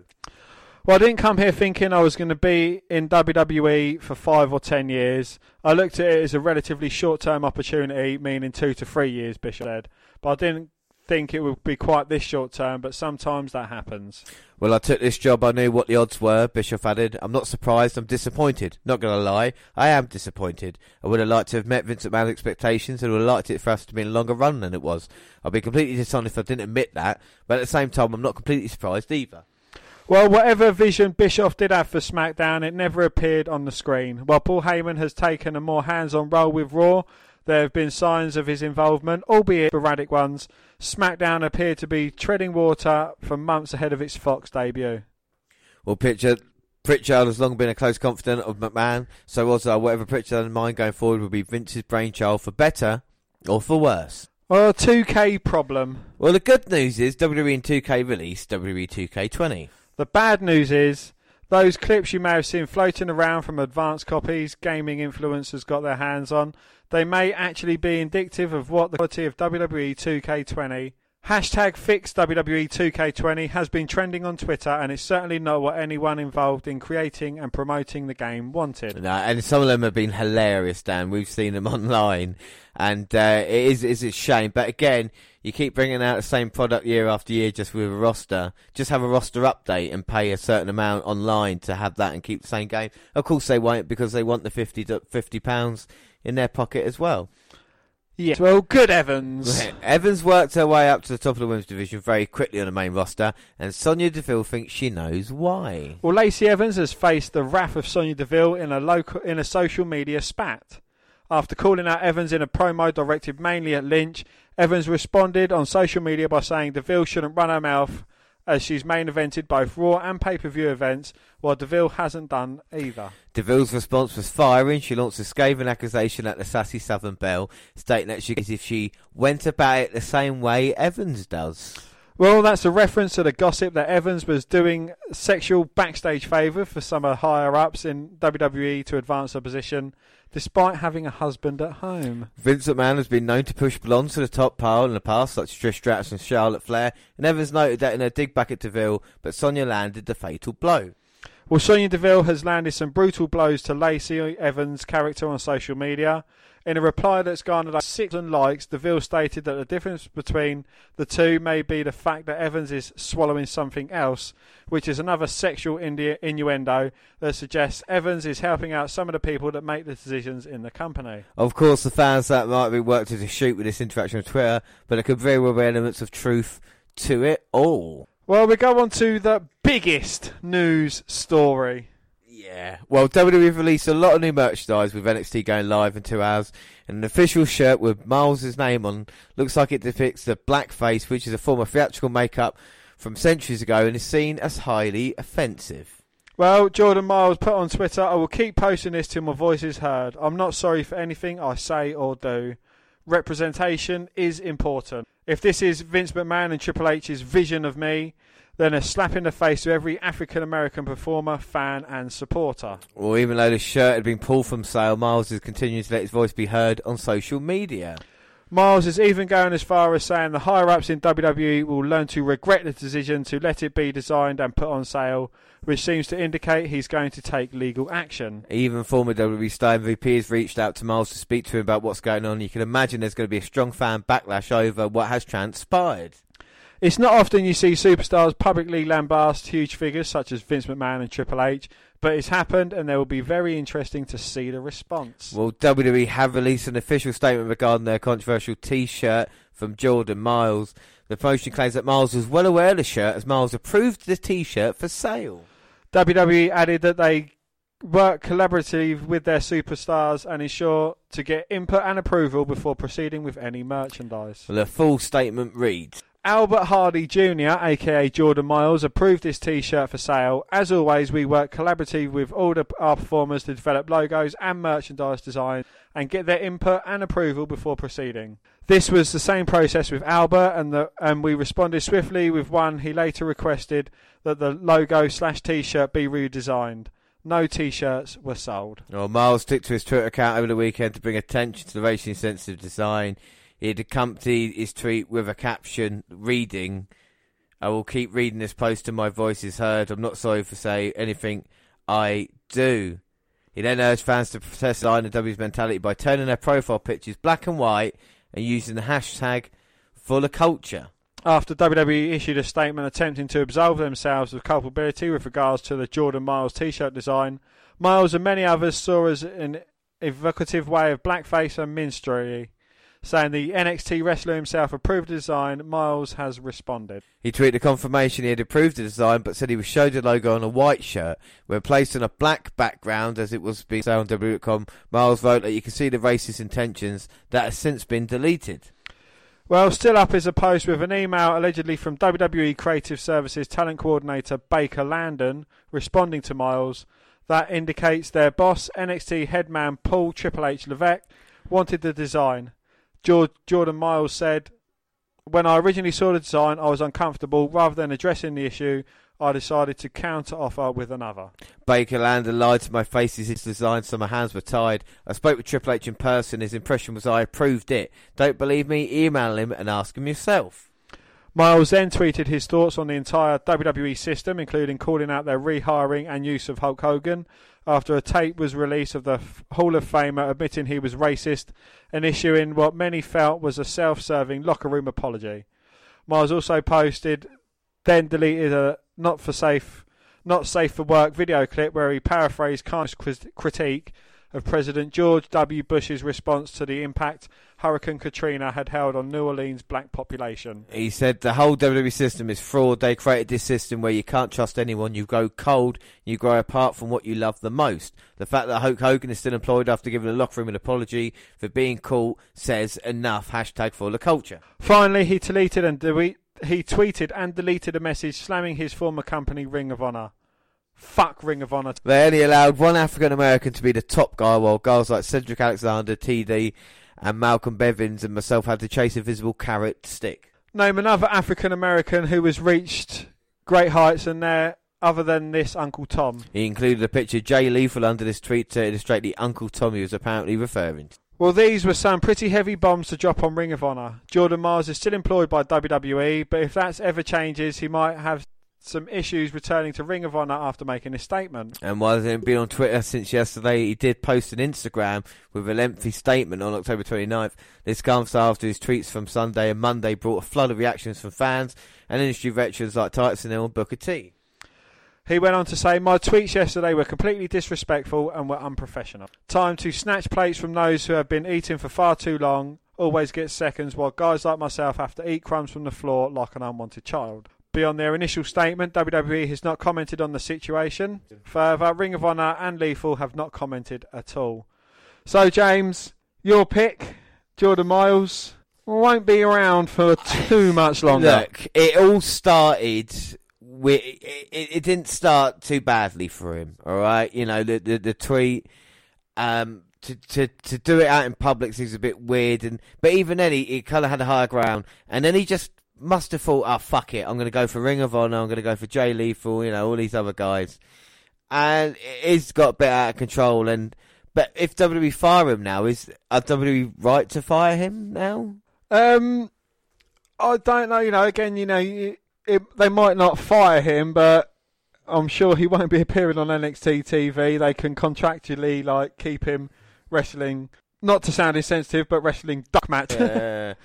Um, and you know possibly end up on main event fighting the likes of Mojo Rawley. But I, think the problem is is the fact of you know people say who can talk about it? Can we talk about it even though we're not black? And the thing is, is that that's why the people have asked Booker T, and even Booker T's statement was like, "Well, why are you asking me for it? Just because of that." Uh, there's no doubt. I remember Teddy Long on one of the Legends of Wrestling talking about there were certain wrestlers, black wrestlers, that only wanted the one spot for themselves. I don't think Jay Lee. I've, I've not been uh, up to date with Ring of Honor, so I can't say much about that. But what I can say is that you know WWE uh, to go against them is, is going to be you know is difficult enough as as we well know, and you know, but sometimes you have to pick your battles, and, and I think the apology, he's hoping things go down. I mean, people like Lio Rush has, has said in, in stuff like this, but when you bring race into it, it's a really difficult situation, isn't it? It is indeed, yeah. Um, but again, you know, it's quite a crazy thing because you know during a recent England match against Bulgaria, yeah. there was racial comments towards you know uh, a, a, black England player, and Stan Collymore was pissed off because he's a black footballer himself or ex-footballer. He received an email from the BBC saying, "Can you come on our show tomorrow to talk about racism in football?" Mm. And he's like, "Well, what? You only want to know me because I'm a black former footballer." You know, so it's but there's um some in, it's a very sensitive subject, yeah. you know, still going on to this day. You know, it's it's something that I don't think should be an issue. You know, not in the fact of that. I mean, you know, it's something that us as people should have grown out of by now. Yeah, I, I think without doubt, and I, I, think it's just when you look at you know how many black champions in WWE, you know there might be an issue there, but I, th- I think when it we start with our generation and what we're doing, and, and for us it, it doesn't matter at all, who, you know who we support Uh, and I think it's exactly the same, but the issue is still there as well, so it needs to be addressed, but it needs to be talked about. Uh, and this is probably not the way to do it on, on Twitter through that way, but or also other means as well, you know. But anyway, move on to arrivals in WWE. Yes, budding indie star Jake Atlas has signed a WWE deal reported by both SoCal Uncensored and Last Word on Wrestling and confirmed by my good friend, the absolute cunt, Dave Meltzer. Well, he will report to the W Performance Centre in January. He's been telling indie promotions he's no longer available after December. The California native continued to turn heads in this year's PWG Battle of Los Angeles, where talent scouts from WWE and AEW were present. Well, the 24 year old recently worked for Ring of Honor and has turned down offers from both Impact Wrestling and MLW. Well, the word on the street is that he grew up with WWE and that was his dream. Actually, a surprise haven't been taking him. He's had a good look, a good physique, and has charisma and can go to the ring. Friends of his said they've been recommended to go with AEW because it's right now with new people, whereas in WWE it'll be a long wait. In the end, it probably depends on who sells themselves best to him and offers for the best money. Absolutely, yes. Well, Atlas, real name Kenny Marquez, has been wrestling for just three years and made headlines in February 2018 when he announced he was gay. Yeah, and again, that's another issue that some people uh, are still kind of weird about. I think less and less now. You know, if you've got a problem, just watch RuPaul's Drag Race, and I think that'll sort you out. You know, especially UK versions. You watch any of the UK version of that? Uh, no, I can't say I do. Because well, you need to catch up on that sometime. That's really, really good. Uh, anyway, we move on to injuries. Yes, in the wake of his Achilles injury, Xavier Woods tweeted on Friday that he has successfully undergone survey, surgery to correct the issue. Woods sustained the injury at a WWE live event in Sydney, Australia on Sunday night and was unable to finish WWE's Australian tour. The Achilles tear suffered by Woods is worse than originally reported. I'd like to keep him out of action for nine to nine, nine months, at least nine months to a year, Dan. At least a year and a half. so basically, he'd be probably miss WrestleMania, and at worst, won't be able to return until late summer or early fall of 2020. Well, the injury happened last uh, a couple of weekends ago while WWE is in Sydney, Australia, and the New Day were wrestling the revival. At some point during the match, Woods ran the ropes and then just collapsed. The referee did the X gesture to signal for help, and the match continued with Big E taking on Scott Dawson and Dash Wilder in a handicap match while Woods was helped to the back. Well, in an update on his social media accounts, Woods said he recently had surgery done on his Achilles, and he has not been given a solid timetable on when he'll be able to return to action. He noted that he's sad that he would not be able to wrestle for a while, and he thanked fans for their support. He also noted that his injury was a freak accident, but he plans on streaming a lot and creating new content for his YouTube channel. Well, outside of WWE and the injury that's, I don't know, I don't know, I shouldn't laugh, I'm sorry, but La Parka, the, the footage has emerged showing a Mexican wrestler sustaining serious injuries after he suffered a horror fall from the ring during a recent show. Well, Jesus Alfonso Huerta Escoboza, who is 53, fractured his neck after attempting to tackle an opponent before his head crashed into barricade outside the ring. Well, a Mexican AAA worldwide wrestler was competing on a show that has been held at the 67th anniversary of the Monterrey Coliseum in Mexico City. In the clip, Huerta, who competes under the sta- stage name of La Parka, can be seen launching himself from inside the ring to out of it in a bid to tackle a rival. However, as the 53 year old went to complete the move, it's believed his feet became tangled in the rope so the wrestler missed his intended target. Well, instead, Huerta was put on a collision course with a protective barricade that separated the competitors from the watching crowd. The impact caused him to lose consciousness for medical staff immediately attended to the stricken wrestler inside the venue, where he's nearby Hospital Oka. Well, Huerta sustained a fractured neck as a result of the impact. There, Huerta remained overnight as staff at the hospital patiently waited for swelling around the rest of his head to subside before beginning their examinations. Well, Mexican newspaper La Reforma reported that the 53 year old was unable to move his arms or talk following the accident. Well, sources close to Huerta said that his health was out of danger, but the fracture. But that fractured his neck and cervical, the wrestler sh- slowly regaining control of his. Huerta was later taken to hospital, uh, and with his health he said to be not in danger. And of course, La Parka wrestled for WWE. It just shows you how dangerous wrestling can be when it doesn't go right, and that's why they're called a suicide dive as well. You know. Well, you know, even for a, a veteran like La Parka as well, you know, it's uh, accidents happen all the time. Yeah. All right, so let's move on to Impact Wrestling. Yes, we're going to go there, and they had their biggest event, Bound for Glory. Well, the top rivalries, intense feuds, and most anticipated clashes unfold inside the Odeum in Chicago Sunday night when Impact Wrestling presented the biggest event of its calendar year, Bound for Glory. Heavyweight champion Brian Cage defended his title against Sami Callihan in a match as much about revenge as successfully retaining his gold. Was Cage able to revenge, avenge the field by wife Melissa Santos at the hands of the Death Machine in the Marquee bout of the Extravaganza? Well, Tessa Blanchard, Daga, Ace Austin, and a mystery opponent sought to end the X Division Championship reign of Ohio versus Everything's Jake Crist in a five way intergender ladder match. Would Blanchard make history by capturing the gold and sticking it to an OVE faction she had been at war with for the better part of a year? And what success, if any, would Ken Shamrock find upon setting foot back in the same ring in which he became the first world champion in Impact Wrestling for a showdown with Moose? Well, the fans found out the answer to those questions and more at the October 20th pay per view spectacular. Well, the opening bout of the evening was a Call Your Shot gauntlet match for the winner receiving a championship opportunity against any title holder of his choosing. Former world champion Eddie Edwards, driven to the brink of insanity by his relationship issues with wife Alicia, was the first competitor through the curtain. Reno Scum, Adam Thornstowe, and Luster, the legend, joined him in the ring as spots two and three, while Jake Deaner even the heels to face ratio at two apiece at number four. The Desi Hit Squads, Rohit Raju entered at number five and loaded the baby faces to a chorus of boos. Well, the first surprise entrance of the night came in the form of Joey, the penis wrestler Ryan. Yeah, Joey Ryan. Who entered to a thunderous ovation at number six, surrounded by heels.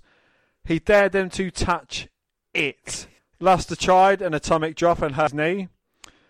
Thornstowe ate a big boot and fell headfirst on Ryan's nether regions, knocking himself out. Yeah, well, that would happen, wouldn't it? You know, well, with everyone attached, he executed his trademark flip, sending Deaner and Raju over the top rope and out of the match. Jessicka Havok entered the number seven and dropped Ryan with a choke slam. She pummeled the competition, slowing the pace. Well, Rosemary entered at number eight. She tossed the opposition with a suplex and paired off with Havok. Ryan oiled himself up but ate a double clothesline from both women for his trouble. But OVE's Fulton hit the ring at number nine, eliminated a knockout, sending Rosemary and Havok out with a double clothesline. Forster was sent packing, and Fulton eliminated Ryan. Boo! As Cody Deaner entered the match at number ten. 10. Well, Fulton eliminated Dina with a choke slam to the floor as Johnny Swinger entered at number 11. Jordynne Grace became the third woman to enter the bout, entering at number 12. She wasted little time showcasing her power, delivering a German suplex to the massive Fulton with the help of Edwards. Chancellor Jordan filled the odium in appreciation of the young competitor. Well, the king of small style, Swoggle entered the match at the next surprise at number 13, emerging from under the ring and bringing Swinger with him, preventing the old school heel from cheating his way to victory. He teamed with Grace to eliminate Swinger. Kiera Hogan arrived at number 14 and wasted little time targeting Grace. The women came face to face, rekindling their rivalry. Her stint was short lived as Grace eliminated her over the top f- to the floor as Raj Singh made his entry at number 15.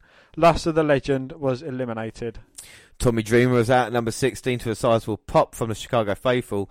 Former AEW star Kylie Rae made her Impact pay-per-view debut, entering to a big ovation at number 17 and dropping Dreamer with a super kick. She followed with a senton and Singh. Fulton halted her momentum low, with Dreamer sent Singh flying to the floor. Fulton eliminated Dreamer to a chorus of boos and Fala Ba Ba Ba entered at number 18 and unloaded on Fulton. Madman responded with a shoulder block that failed to take the heavyweight off his feet. Fulton took to the sky and paid dearly. Smashed with a Samoan drop, the remaining competitors laid into him. Realised defending off the most dominant wrestler in the match. Well, Sabu entered at number 19, continuing in line with the company's ECW influence. Mahabali Shera was the final competitor to enter the match at number 20, eliminating Ray, Grace and Sabu to a chorus of boos. That left Bar, Fulton, Shera and Edwards as the final four competitors in the match. Well, Shera had powered Bar to the floor, leaving free. Edwards hit the ropes, but Fulton bowled him over. Shera tossed Edwards with total disregard before trading blows with Fulton. Edwards and sent Fulton to the floor. Well, Perla rules Edwards now square off with Shera in a singles bout. Any chance he had of victory, though, may have come to an end when Fulton pulled Edwards to the floor and choke slammed him into the ring apron. Well, Shera powered Edwards back into the ring. He set up for a big kick, but Edwards rolled through and delivered the Boston knee party to score the victory and set up his future title opportunity. Well, the Spies' entries of Swoggle, Ray, and Ryan were fun and added a hint of unpredictability. But the moment Josh Matthews first mentioned the length Edwards of the match, It felt like the former world champion was destined to overcome the odds and win the match. Well, we get the Impact Knockouts Championship match: Tennille Dashwood versus Taya Valkyrie. Well, Wera Loca Taya Valkyrie entered Sunday's event as the longest reigning Knockouts champion in the 17 year history of Impact Wrestling. After 287 consecutive days as a title holder, Valkyrie would have to defeat Tennille, Tennille Dashwood, the woman against whom she had her very first match against. Dash won the match by defeating Kiera Hogan, then Madison Rayne, and finally both in a three-way dance. Well, Dashwood was fast and aggressive from the opening bell, scoring the first near fall of the match. Valkyrie dropped the challenger with a German suplex as she looked to turn the tide. Dashwood delivered consecutive corner cross bodies. The spotlight followed, and it appeared though the title was about to change but a late save by Valkyrie's manager Johnny Bravo prevented it. As the official ordered a second to the back, he tossed Valkyrie a chain. She failed to deliver a blow and appeared to be in trouble. Dashwood feet as she threw the chain out of the ring, created just enough of a distraction for Valkyrie to deliver the road to Valhalla for the win.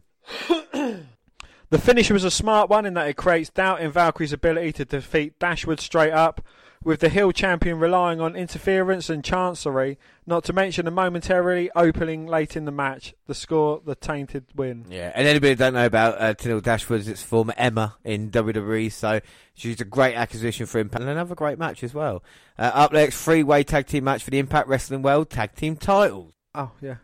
The North's Ethan Page and Josh Alexander may have sent LAX's Santana and Ortiz packing to AEW, but Sunday night they face the un- enviable task of defending their Impact Wrestling Tag Team Championships against the teams of Rob Van Dam and Rhino and Rich Swann and Willie Mack in a three-way dance. Well, Swann and Mack took the fight to Page and Alexander earlier, frustrated the champions. It proved to be no easy path to successful title defence. Despite an attempt to keep things between his team and the champions, Swann rolled to the corner where Rhino tagged into the match and continued the attack on Page. Well, the action broke down, each competitor delivering some trademark offence. And back in the ring, Page delivered a wicked Gorilla Press slam to Swann from the top rope. A big backbreak from Alexander and Swanton from Page failed to put him away low. Moments later, Rhino set up for the gore, but Van Dam blasted his partner. With a super kick in a shocking betrayal. As boos rained down from the stands, former Mr. Pay-Per-View blasted Mack and Swann with kicks before leaving to a chorus of disapproval. Well, the North flattened Swann and maintained the titles as fans and commentators alike tried to make sense of Van Dam's actions. Up next is Michael Elgin versus Naomichi Naomichi Mafuruji. Naomichi Mafu, Marufuji. Marufuji. Well, over the course of his career in Japan, Michael Elgin defeated the likes of Kenny Omega and Okada with some of the biggest stages wrestling has to offer. One star he's never had the opportunity to go off with, Marufuji. Well, that changed at Bound for Glory as the internationally recognised competitors battled in a hard-hitting first time ever contest. The action was hot from the start, leaving men taking the time to fill each other out. Continued, Marufuji, unable to string together anything even remotely resembling an offence, Elgin further punished his opponent but could not put him away. A corner power bomb followed by an Elgin bomb resulted in yet another near fall that shook Big Mike's confidence and led to disbelief on the part of the commentary team. Shaken off the uncertainty, Elgin delivered a burning hammer for the pinfall victory. Well, this was a hard hitting Japanese strong style match that had little build to it, and the reaction from the fans it. As the match went on, though, and the competitors told their story, the fans bought into the action and chanted "Fight forever" with every passing near fall. Up next, five-way intergender ladder match for the X Division Championship. The rivalry between OVE and the undeniable Tessa Blanchard continued in Chicago as the devious, villainous factions Jake Crist defended his X Division title against the third generation competitor, Ace Austin, Daga, and a mystery opponent in a six way match. Well, Acey Romero joined Impact Wrestling 24 hours earlier and was added to the match at the last minute. A house of a wrestler with freakish athleticism, he handed it an interesting element to the match. The dreadlock big man introduced a table, but Blanchard flew, flew through the air and sent Fulton into the ladder with a rana. Jake Crist returned to the ring, but was sent through the table by Blanchard. Just as it appeared, though, Blanchard would win, Austin appeared and blasted her with a bang. Blanchard crumbled to the mat, and Austin retrieved the title for the win. This was every bit as exhilarating car crasher match you would ever expected from the talent involved. The stories preceding it and the gimmick itself. Really well done. Absolutely, yes. And up next is Ken Shamrock versus Moose. Well, the abundantly confident, bold and arrogant Moose spent weeks calling out legendary Ken Shamrock, claiming to be bigger, tougher, and faster, and more legit than the UFC icon and former WWE Intercontinental Champion. champion. He would have had the opportunity to back up his words in one of the night's marquee bouts in which he squared off with the ankle-breaking 55-year-old badass Ken Shamrock. Well, it would prove to be the most important match in the former NFL player's career. Oh, well, a slugfest started things between Shamrock escalated the war with a dive to the floor that wiped Moose out and while Callis on commentary. The fight continued to the floor, including another dive by Shamrock, who continued to wear out Moose. His momentum was stalled by the interference of Frank Trigg, who held the legendary fighter up and allowed Moose to drop kick the ropes and damage his opponent's groin. With the official checking on Shamrock, Trigg again involved himself, cutting a turnbuckle pad off. Well, Shamrock blocked an attempt to send him in an exposed turnbuckle and suplexed the big man to the mat. He applied the ankle lock, but Moose sent his opponent into the referee, evading defeat. A low blow by Moose allowed him to create some much needed separation. Shamrock suckered Moose in though and re- reapplied the ankle lock. Moose fought through the pain, refused to tap, and benefited from more interference from Trigg. A pump kick from Moose stunned Shamrock and allowed him to regain feeling in his foot. Well, for the third time in the match, Shamrock applied the ankle lock. Moose valiantly continued to fight through the pain, looking for any and all which ways to escape the clutches of his opponent. He rolled through and sent Shamrock head face first into the turnbuckle. The spear followed and Moose scored the win. Yeah, so Moose defeated Shamrock coming for a match involving a 55-year-old performer returning to the square circle on pay-per-view for the first time since 2002. This was a stunner. Shamrock pulled out dives and put in the work. He was driven clearly and accomplished things lesser determined performers his age would be unable to, Undertaker. Well, with that said, the overabundance of Trigg's interference and the reliance on the ankle lock spots dragged the match quality down. The storytelling was there, but when it needed one spot to really elevate its quality, it either failed to produce or ended with Shamrock missing the exposed turnbuckle, rendering it meaningless to the bout. Well, again, Shamrock put in the work and was damn impressive, but this could stood to be a few minutes shorter, minus an ankle lock or two, and with half the interference from Trigg. And it's on to the main event. Here is the Impact Wrestling World Championship match. Brian Cage versus Sami Callihan. Well, over East, Sami Callihan spent months referring to himself as a brand, the franchise star of Impact Wrestling. His anus acts, though, made him the target of the machine, Brian Cage. Well, Cage caught Callihan in midair and planted him with an F5 for two. Two. He reintroduced the guardrail, dragging the bent and broken object into the ring. With it propped in one corner, he set Callihan up on it for another superplex. Callihan bit his way out of it, delivered a low blow, and sent Cage into the guardrail with a running powerbomb. Well, Callihan retrieved a bag and emptied hundreds of thumbtacks on the mat. He sent Cage up to power drive and executed the move on a sharp objects, almost as if he had been reawoken by the move. Cage kicked out Ah. and exploded to his feet. He powerbombed Callihan on attacks and finished him off with the drill claw. Well, this was a phenomenal main event that delivered everything it needed to. I mean, this felt like the guys who hated each other after leaving it on the line for the title. Sure, but also for the opportunity to maim the other one. Well, after watching his wife brutally assaulted by Callihan on two separate occasions, Cage sought revenge and achieved it. He was explosive, violent, and punishing. He beat the ever loving hell out of Callihan and endured a hell of an assault in his own right. A man of his size is rarely seen bumping the manner he did here, not to mention selling, but Cage did, and all of it put a legitimate threat to dethrone him. Yeah, so that was Bound for Glory, and I think it was quite a good show. They they are quite a talented bunch on Impact, aren't they, Dan? You know. Absolutely, yeah. There is um, a lot of talents there and thereabouts. There's a few comedy characters, but is that what you need to lighten the mood a bit? I think I think you got to love the uh, the characters that are involved in it, and I think when they put in performances like they did, it is well worth well worth watching it as well.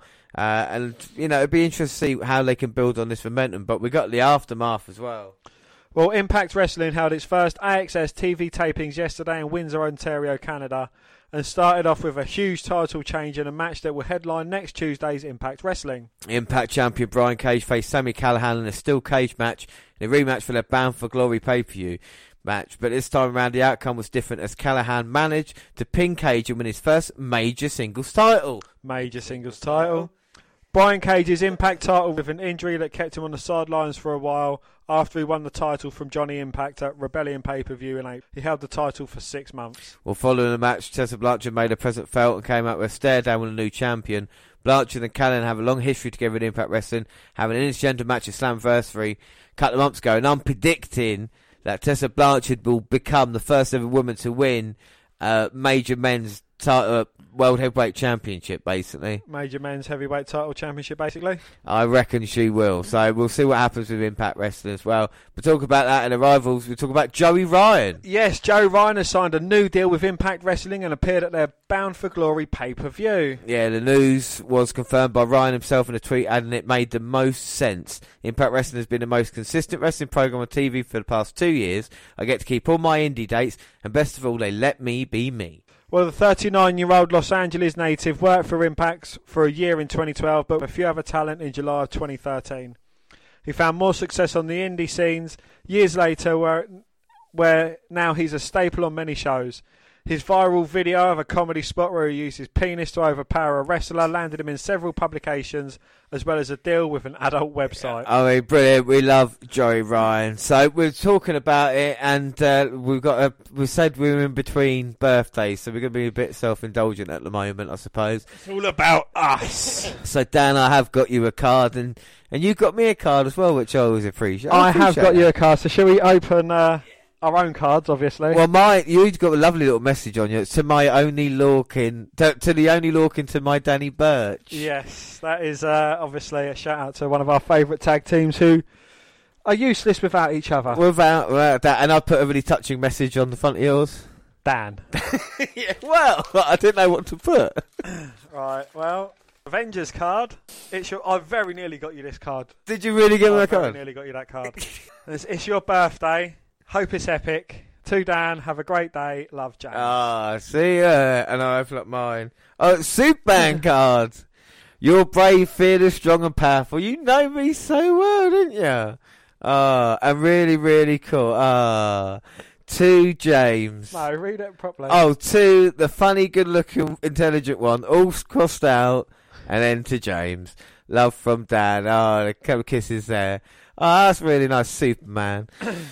all right, so uh, we'll talk about surprise. I want to do your surprise first because, uh, actually, no, I don't know. I don't mind. I don't mind. We've got Dan's choice actually today uh, to put on in background and to watch a little bit of well, it. you asked me what my choice was, and I simply said three letters: R K O. Yeah. So uh, we have got we've g- gone something different. We've gone to my wrestling uh, DVD collection, and we found a a very good DVD that Dan's enjoying at the moment. What is the DVD, Dan? Go on, tell us all about it. The DVD is Silvervision presents Randy Orton: The Evolution of a Predator, and it is um, what seven hours of Randy Orton goodness. Released in uh, I think 2011. It's all about Randy Orton. You've got a little documentary, and then of course you've got the matches as well.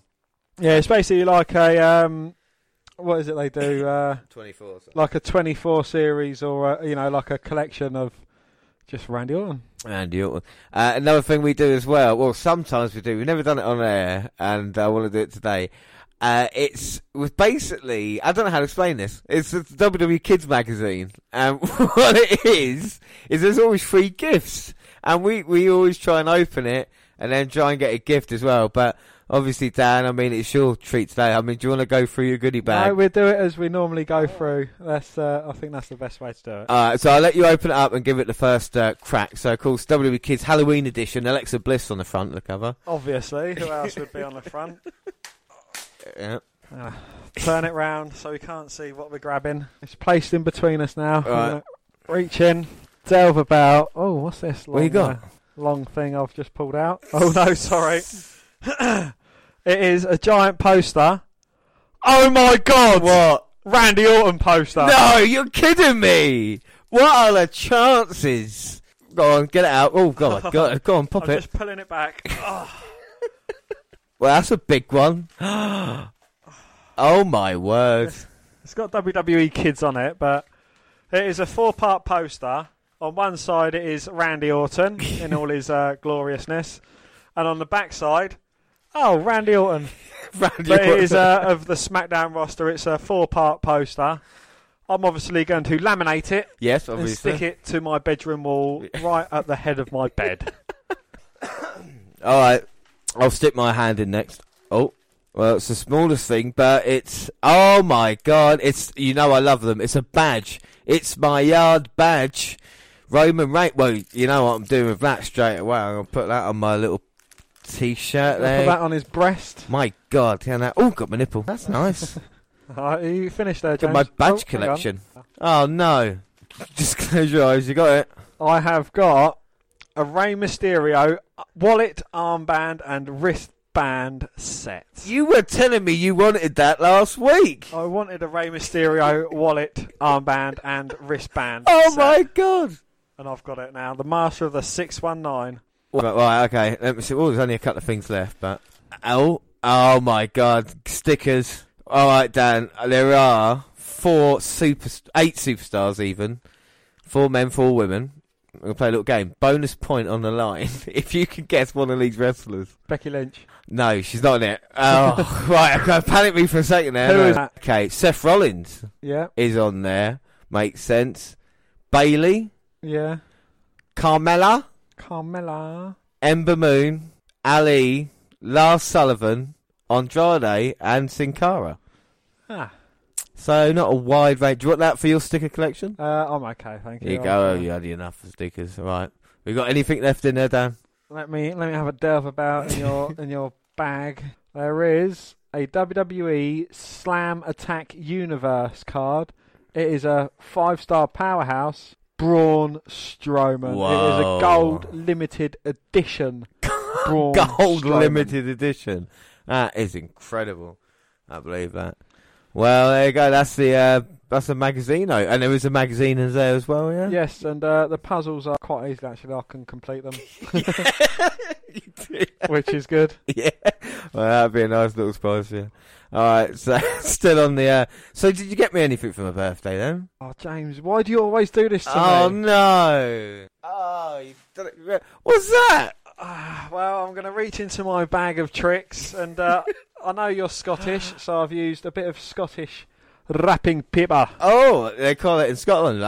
Oh wow, two of them. There is two. Wow, God Almighty! I wish I'd got you something this year as well. No, I'm joking. I'll get a little surprise in a minute. All right, let me open up the first one. Hang on. Keep wrapping. Oh, I can see its head. I can see its head. Oh, that's a good one, isn't it? Yeah, Bruce. I got Hulk. Is that what you saw when you looked Yeah. and you like Bruce Banner, man, from the Avengers. He's starting to change as well. He is. He's used to or go is he green. trying to change? I can't change. I can't. Yeah, I love pop vinyl. So if anybody's uh, listening to this and's got, you know, wants to send me any pops, and by all means, and that's Bruce. But that's actually going to be part of the Avengers Infinity War collection as well. It's lucky because I've got four one eight. See, Dan knows exactly what I'm about. I've still got one more, but I'm going to leave that. Well, when in doubt, just get pop vinyls. Pop, pop- yeah, that's Yeah. literally. But you've got such a vast collection. It's now like, which one has he not got? So, yeah, I mean it is. I don't know. It's good. Right. Okay. So my way it was. Think, I was like, what does Dan want for his? But what, what does do you give the man who has everything? Exactly. What do you, and it's nothing I can really give you. But what we do is I'm trying to give you an experience. All right. I'm Oh, tr- not like last time, James. I'm still not walking right from that. look. Right. So we go. You know, we go to Raw and SmackDown. Uh, every year, look, of course, we're not going to get tickets this year as a kind of uh, Protest. protest against WWE. But that means because the WWE ticket, you know, for all Raw, you're looking at about hundred pound, hundred and fifty pounds, and about hundred pounds for SmackDown. Even that, that's just that's just one person, so you, you double that for you know mine and Dan and stuff like this. And that's not including the overpriced t-shirts, the food we need to get, travelling up there. It's very very expensive. So the idea now for the Double R podcast is to try and look around and try and go to a few other different places to see what's going on. Now, luckily for us, uh, the area here of Kent and everything like this, there's there's kind of a few events. Uh, but but you know this is the the interesting thing. We're trying to look at it. So I was looking online, and I saw an event December fifteenth. So mark your diary on that one there. IPW Undisputed Free is on in Maidstone. So Maidstone's not that far away So does it matter if I haven't seen IPW Undisputed 1 and 2? Will I not be lost? well, we might have to catch up a little bit on the IPW history. Uh, there's going to be, uh, a, a, you know, it's kind of local talent. Like I said, local wrestling is kind of what you go for. Uh, but there is one man that is going to be there, and that man is, of course, Randy Orton. not Randy, Randy Orton. Orton, yes. Better than Randy Orton. All right. It is Joey Ryan. You're shitting me. we are gonna see. Can I touch his penis? well, Dan, this is what I was saying to you. I looked at tickets, right? So we have got VIP tickets, which Very important penis. which means we're Yes. front row, Fucking hell. meet and greet, right? Yeah. And also free poster and gift for this event as Is well. Is the gift touching his penis? Well, we are, I'm going to try to touch his penis. This is something that we never thought we'd um, kind of divulge on the podcast, but we want to touch Joe Ryan's penis. Yeah, Ollie, VIP, two VIP tickets, front row for the IPW event in Maidstone That is that we're going to see, and of course meet and greet as well with all the talent. Uh, so we will be meeting Joey Ryan. So uh, for us, thought that's what we can do and experience. And Abs- most of it, I won't go into detail, but it was a fraction. So we can do this five, six. You know what I mean? Yeah, this is yeah. the best tickets, and it was still value for money for me. You know. Well, I don't know about you, but the best experiences I've had going to watch wrestling have been when we used to go and watch Rev Pro when it used to be filmed uh, done in Sittingbourne. Absolutely great days. We met Colt Cabana, even though he's a dickhead. We've met Drew McIntyre. We've met Ricochet. We've you know we've met the Young Bucks. We've met so much talent there, and you know it's it is a lot better experience. Smaller crowd. Everyone seems into it. It is a lot more fun. Yeah, without a shadow of a doubt, and it'll be good to get there. And like I said, it's it's it's, it's getting there and going out, and we're going to start doing more and more things as well when it when it comes to that. And uh, I think it's like I've- it's the first time I've been really excited for a wrestling event in a long time, and I'm trying to not tell you and keep it until now. You know what I mean? It's been difficult, but. I think it's going to be fu- great tickets for the uh, great you know seats and the experience is always going to be good. You you'll be able to Absolutely. yeah. like I said, we'll hopefully be able to touch them. Fingers crossed I Yeah. get to touch a man's penis. yeah, and we'll bring a full review. And like I said, anybody else that's gone to British wrestling, or anything like this, or anybody's gone to any independents, let us know. And especially if it's near the area we try and get to. You know, I think with Joey Ryan, it's going to be a little bit more adult orientated because I think Joe Ryan is Joe Ryan. He, everybody knows who the character is. Might get a few kids, but I still think we're going to be able to. Uh, you know, bask in his glory, so to speak. So, I think it should be uh, a fun time. And uh, oh, I've got one present left as well, so I'll open that one up. Let's see what it is. Why is it vibrating? This one wasn't easy to find. Wasn't easy to find. Whoa. Whoa, man. It's Batman. Oh, no, can I. Batman Forever. I gotta get I, I back to got, my. I I gotta get Batman forever. I gotta give it back to her. Oh my! It's my first black one. I've never had a black one. I've had a couple. Eighty years. Uh, it's a limited edition Batman 80 year celebration. Whoa, man, that's probably the best pop that I've got. Yeah, I'm shaking with that. Because I always look at the condition as well, don't I? You know, what I'm like. Well, I did say to you, James, I got you two boxes of miniature heroes. you see what I did there? yeah, these are here. Oh my word! And that is gonna. That's my. I love it. Awesome, man. That is that's good. That's good. Anyway, it's not all about me. Anyway, um. So yeah, Joey Ryan, couple of pops, DVD that you want. What's Randy Orton doing now? He's eating. Well, Randy Orton is eating a banana in a very provocative way. Yeah, why is he doing that? No, he's uh, rest- gearing up for his match at WrestleMania 27. This is uh, it's good. It's like a Chronicles episode. You go back, you see his family life. You know, you see kind of what inspired it. You see a few clips from his uh, younger days when he was an amateur wrestler because he didn't want to be a wrestler. You know, uh, when he was younger, he was too skinny. He had like the tenth most acne. He had braces. You know, he he wasn't always the handsome, tight-ripped man you see before you. All right. So so what we do, I think, is fair enough. Is we'll early or later on, Randy. I mean, this is from 2011 to 2010. I'm sure there's going to be some choices. What Randy Orton match should we pick? A, should we pick a Randy Orton match to watch to finish us off here to tonight? watch. I, I want Randy Orton to finish me off because it's nearly my birthday. All right. So we've selected matches for Randy Orton on the Predator DVD. So let's read them out first, Dan. We've got Randy Orton versus Slick Robbie D from OVW Christmas Chaos. We've got Randy Orton's debut against Hulk Holly on SmackDown, 25th Ra- April. Sorry, I gave a date. Randy Orton versus Shawn Michaels at Unforgiven in 2003. Intercontinental title match: Randy Orton versus Rob Van Dam, Ar- Armageddon 2003. Handicap tag team match: Randy Orton, Nature Boy, Ric Flair, and Batista versus The Rock and Foley. Mick Foley. No holds barred, full count anywhere match for the Intercontinental title: Randy Orton versus Mick Foley. Intercontinental Championship match: Randy Orton versus. And the handicap casket match: Randy Orton and Cowboy Bob Orton versus Undertaker. Well, personally, I would. I'd like to see the match that Mick Foley voted as his best match. So we are going to go 18th of April 2004. It's Backlash, and it's one of my favourite matches as well. Actually, I'm not going to lie to you. It's going to be a pleasure to watch this to celebrate both of our birthdays, and of course we've got a huge. Uh, we'll do this. Actually, we'll do a schedule quickly because we're going to talk about it. We've got a huge month coming up in November. Yes, on November the 10th, we've got the NXT update. And when does that start, James? Next week, Indeed. um, on November 17th, we're going to have AEW Full Gear. We're actually going to have, watch the event plus Survivor Series 1999. We'll have a look at that as well. On the 23rd and 24th, we've got the live shows for Survivor Series and War Games. Yeah, so we are really looking forward to coming live, and then we'll release NXT Takeover on the 30th of November. And of course, in December, we're going to bring you the year-end awards as we always do, and of course, our Christmas special as well. And in the new year, we'll let you know about all our plans. And of course, the next episode, NXT update. But right now, it's going to be Randy Orton, who's come out here with a barbed wire wrapped around a 2x4 and a trash can. Going to go against Mick Foley.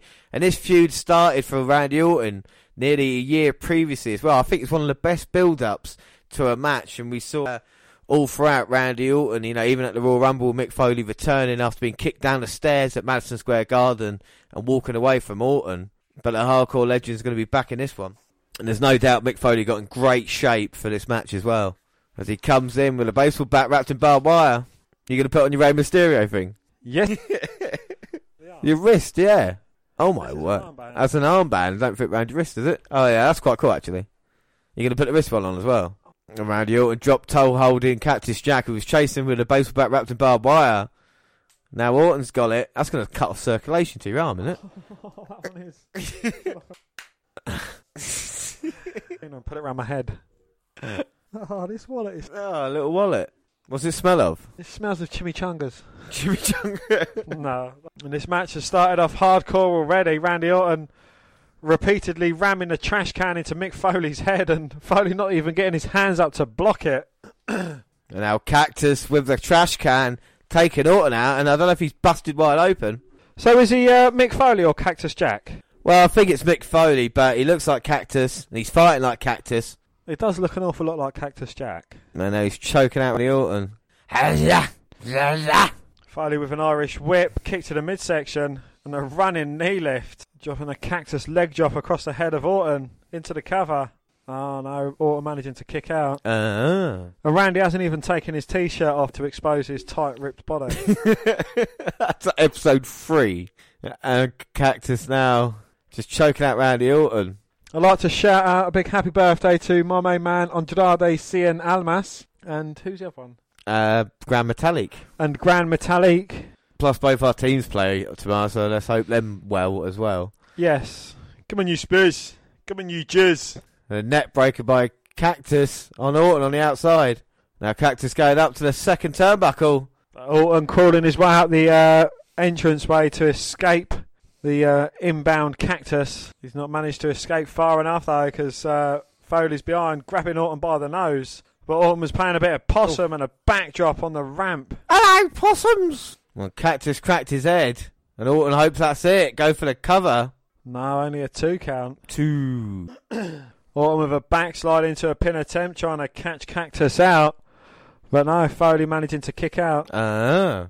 Both men playing dangerous game at the moment, and Orton going down low and smashes his Mick Foley's head off the steel ramp. Do you like the pop out? Ah. and God. Orton now with uppercuts. Upper what? You can see the uh, barbed wire wrapped two by four just hanging on the side of the ring apron. Orton slowly got into this match. Now he's looking for the uh, very tightly wrapped baseball bat with two by four. As he tries putting it in Foley's face, who manages to block it for now at least. It's a test of strength, but Foley wins it with a low blow. A cactus clothesline turns Orton inside out as he reaches in for uh, Mr. Socko. It looks quite a clean one. Yeah, it's not too bad. I mean, if he's going to pull a white thing out of his trousers, let's hope it's Socko. Or Coco. Rocco. Well, Mankind and Cactus going to argue with each other. Yeah, I think Dude Love's getting in on the action as well. He just wants peace between the two. What do the fans want? Do the fans want Socko or do the fans want Bato? Well, they want Bato. Oh! And he gives it to Orton straight across the face. And Orton is bleeding like a stuck pig. That's not enough for Foley though, He drops it again onto the head of Orton. And a huge right hand by Cactus. Just to the right hands, and Orton's just struggling to stay in this match. He's out on his feet. Oh, he's using Foley to stay on his feet. And all the personal hatred these two men and Foley now. He's giving it to Orton. Bang bang. I was charging in with a huge knee to the jaw of Orton. Now Cactus picks up the baseball bat again. Oh, he's going to try and swing for a home run this time. Oh, and he's disfiguring the face of Randy Orton.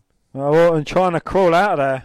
Look at the fear and terror in his eyes as Cactus just cuts away with a baseball bat. There we go. That's better, Cactus. As he rips the shirt off of Randy Orton. Throw the pants next. What, James? Oh no! Oh! Ouch. Cactus places the uh, barbed wire 2x4 between the legs of Orton and just drops the leg on top of it. Well, what's what's baseball bat wrapped in barbed wire? Two baseball bats wrapped in barbed wire. Oh my god! Oh dear. He's got the gasolina. Oh, it's getting hot in here. It looks like cactus. What's worse, the baseball bat wrapped in barbed wire, covered in pe- Flaming baseball bat wrapped in barbed wire. flaming. Oh, JR begging for someone to stop it. And wait a minute. Well, Bischoff's come out. What's the general manager said, Dan? Well, he said not only will you lose this match if you like that uh, barbed, barbed wire baseball bat that's covered in petrol, the fire marshals will shut this match down and all these 15,000 fans will be sent home and not be able to watch the rest of the show. Oh, and Cactus decides to throw it out. It's not worth it. Rather beat on Orton a little bit more. What else has uh, Cactus got in his bag of tricks? A baking tray.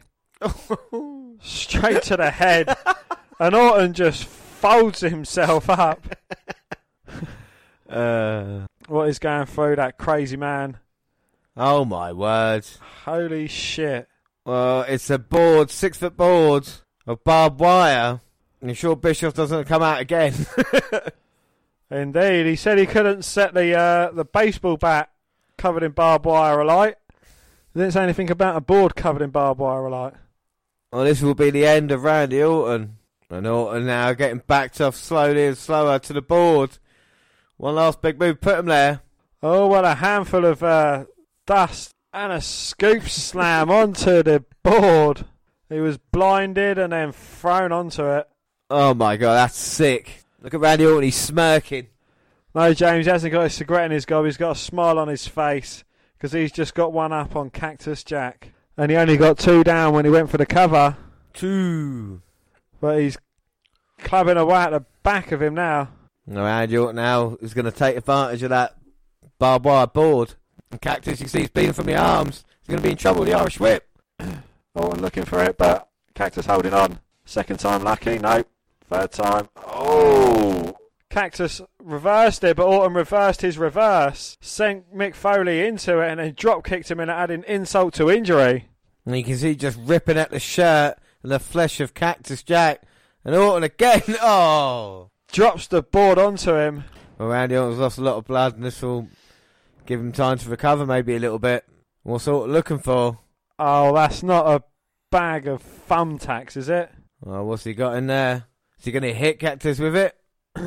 right. Hundreds and thousands of thumbtacks. Get the bag off. And Orton looks to RKO Foley and finish this match. Head first into the tax. It's going to be one of my favourite bumps of all time, actually. Orton's face is priceless as well. And he's going to send Cactus through. He's got him in position, bouncing the ropes. Oh! and Orton lands on a thumbtack. Jesus Christ. Oh my god, Orton. is shaking as he glistens with thumbtacks. A roll up from Foley. No, but Orton managing to kick out. Ah. oh my god. Fair play, Randy Orton being put through that punishment. And how's he going to get out of the ring? He can't with his back. And all in his hand. God, And Orton's getting the hell out of here. I think it's fair enough. All in his elbow. Jesus. And Orton running away. And going to the back with Cactus, probably getting all those thumbtacks taken out. Yeah, there's someone back there with a claw hammer. Oh, what's going on? Can we get a cameraman backstage, please? Oh, they're coming back. and Orton now been thrown off. Oh! And Mick Foley just killed Randy Orton. Threw him at least 15 feet off that stage. And I've heard at least 25 foot. And I've heard that many people say Randy Orton doesn't take any risks. Fucking idiot would say that when you look at what Randy Orton's taken. He's taken match. more risks in this one match than most people have in their entire career. Crazy. What a match it is as well. Absolutely brilliant. Brutal, sick match. Well, trainers, Referees EMTs. all down checking on Randy Orton. No one cares about Cactus Jack. This doesn't look good. the way he exploded into the crate. I don't think Foley's finished. I think Cactus wins with decision. Randy Orton can't carry on, that's fair enough. Well, Randy Orton hasn't said he can't carry on. And I think he's just realised that. And Cactus just taking out the referees. And now he's jumping off the stage! Oh! Drops the elbow onto Orton. Orton's taking too much punishment. Cactus will sacrifice himself to hurt the other opponent. And just blood smearing where they landed. And now Cactus into the cover to No! Even after all that punishment, Orton managed. Ah. The fans jump Foley as he struggled to pick up Orton. Orton's dead weight. I don't know how he's still in this match. Oh my god, I get thrown back in the ring now. Covered in thumbtacks and barbed wire everywhere. I don't think Orton wants to go anywhere near them thumbtacks anymore. He was the one that introduced them, and I think he realised that was a very bad idea. For the double arm DDT. And that's it, it's over. And no! Still can't keep the Viper down. Orton managing to get the shoulder up at two. Two. Well, that's the move that beat Stone Cold Steve Austin for the WF title at one point. Well, that means Randy Orton's better than Stone Cold then, surely. Don't call me Shirley, but I guess you're right. Now Cactus getting stuck to the barbed wire board. Orton with the baseball bat two by four. And the barbed wire bat used by Orton. Cactus couldn't see it. Now he's busted open. Orton goes to the midsection, follows up with a shot across the back. Cactus Jack trying to get Socko on his hand. Oh, he's got the mandible claw locked in. And Orton could be going to sleep soon. And then got the Impact title out of his grasp. And Cactus all right he wants him. Orton's desperate. With a huge uppercut Oh. and a low blow to follow up with. Well, Cactus, bloody mess. So's Randy Orton. Well, the mandible claw's locked in for a second time. Oh, but Orton managed to hit an RKO from the mandible claw out of nowhere. Now Orton in for the cover. One, two, no. Just a two count. Two. The first ever man to kick out of an RKO. Ah, he is indeed. Oh my god. RKO onto the barbed wire covered baseball bat. And Foley has no choice but to stay down, and Orton gets the victory. Wow. And what an incredible match that was between the two. Dan, what are your thoughts? Absolutely brilliant. You know, uh, you can't help but just, you know, the thing that sticks out to me is Orton's face as he goes back first into them thumbtacks. It is, yeah, it's a crazy match, and you know, you can kind of see why they don't do matches like this anymore.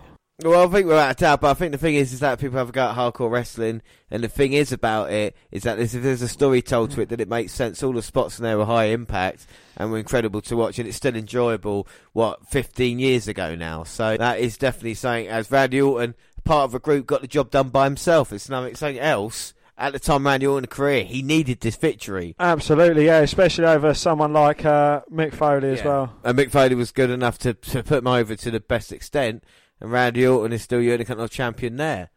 Uh, so that's it. It's been quite a good episode. I quite enjoyed it today. It's been different. It has been a very enjoyable episode. Yeah, catching up on uh, all the past few weeks' antics, the uh, the present exchanges, the the Randy Orton side of things as well. Yeah, it's been very, very enjoyable. Yeah, and it's going to get even better because next week we'll bring you NXT update, of course NXT UK and NXT, along with uh, AEW. We'll have the final of the tag team tournaments plus the latest episode as we head towards full gear, and of course NXT Takeover uh, at the end of November as well. So that is it for now. Don't forget you can follow us on Twitter at W Network Review or At Vince McDan. WWE. I'm at J underscore Rollins. Course, all the Google platforms. Send us an email, WNR podcast at gmail.com or follow us on Instagram, the WNR podcast. We're on Facebook. Yes, Facebook, come and find our page and give us a like with a WWE Network Review podcast. That's going to change soon. Or you can come and find me and add me as a friend. I am Vince McDan. Subscribe to our YouTube channel, WWE, the WNR podcast uh, there, where we've got latest clips and podcasts got go up same time on YouTube as do other places like SoundCloud. On your phone. We're gonna have we're gonna have live shows, Spreaker Radio coming, uh, and of course Stitcher Radio and iTunes. Where you can download, subscribe, rate, and review there. But that is it. Um, that is it. Yeah, we had, I had a good birthday. You have a good birthday as well, Dan. I will Don't have a good birthday. Should be fine, and uh, we'll talk about what we got up to and all the shenanigans and stuff next week. But until then, yeah, I've been Jay Phones, and as always, always joined by. Damn right. Have I done that already? I don't care. Bye, everybody. Bye.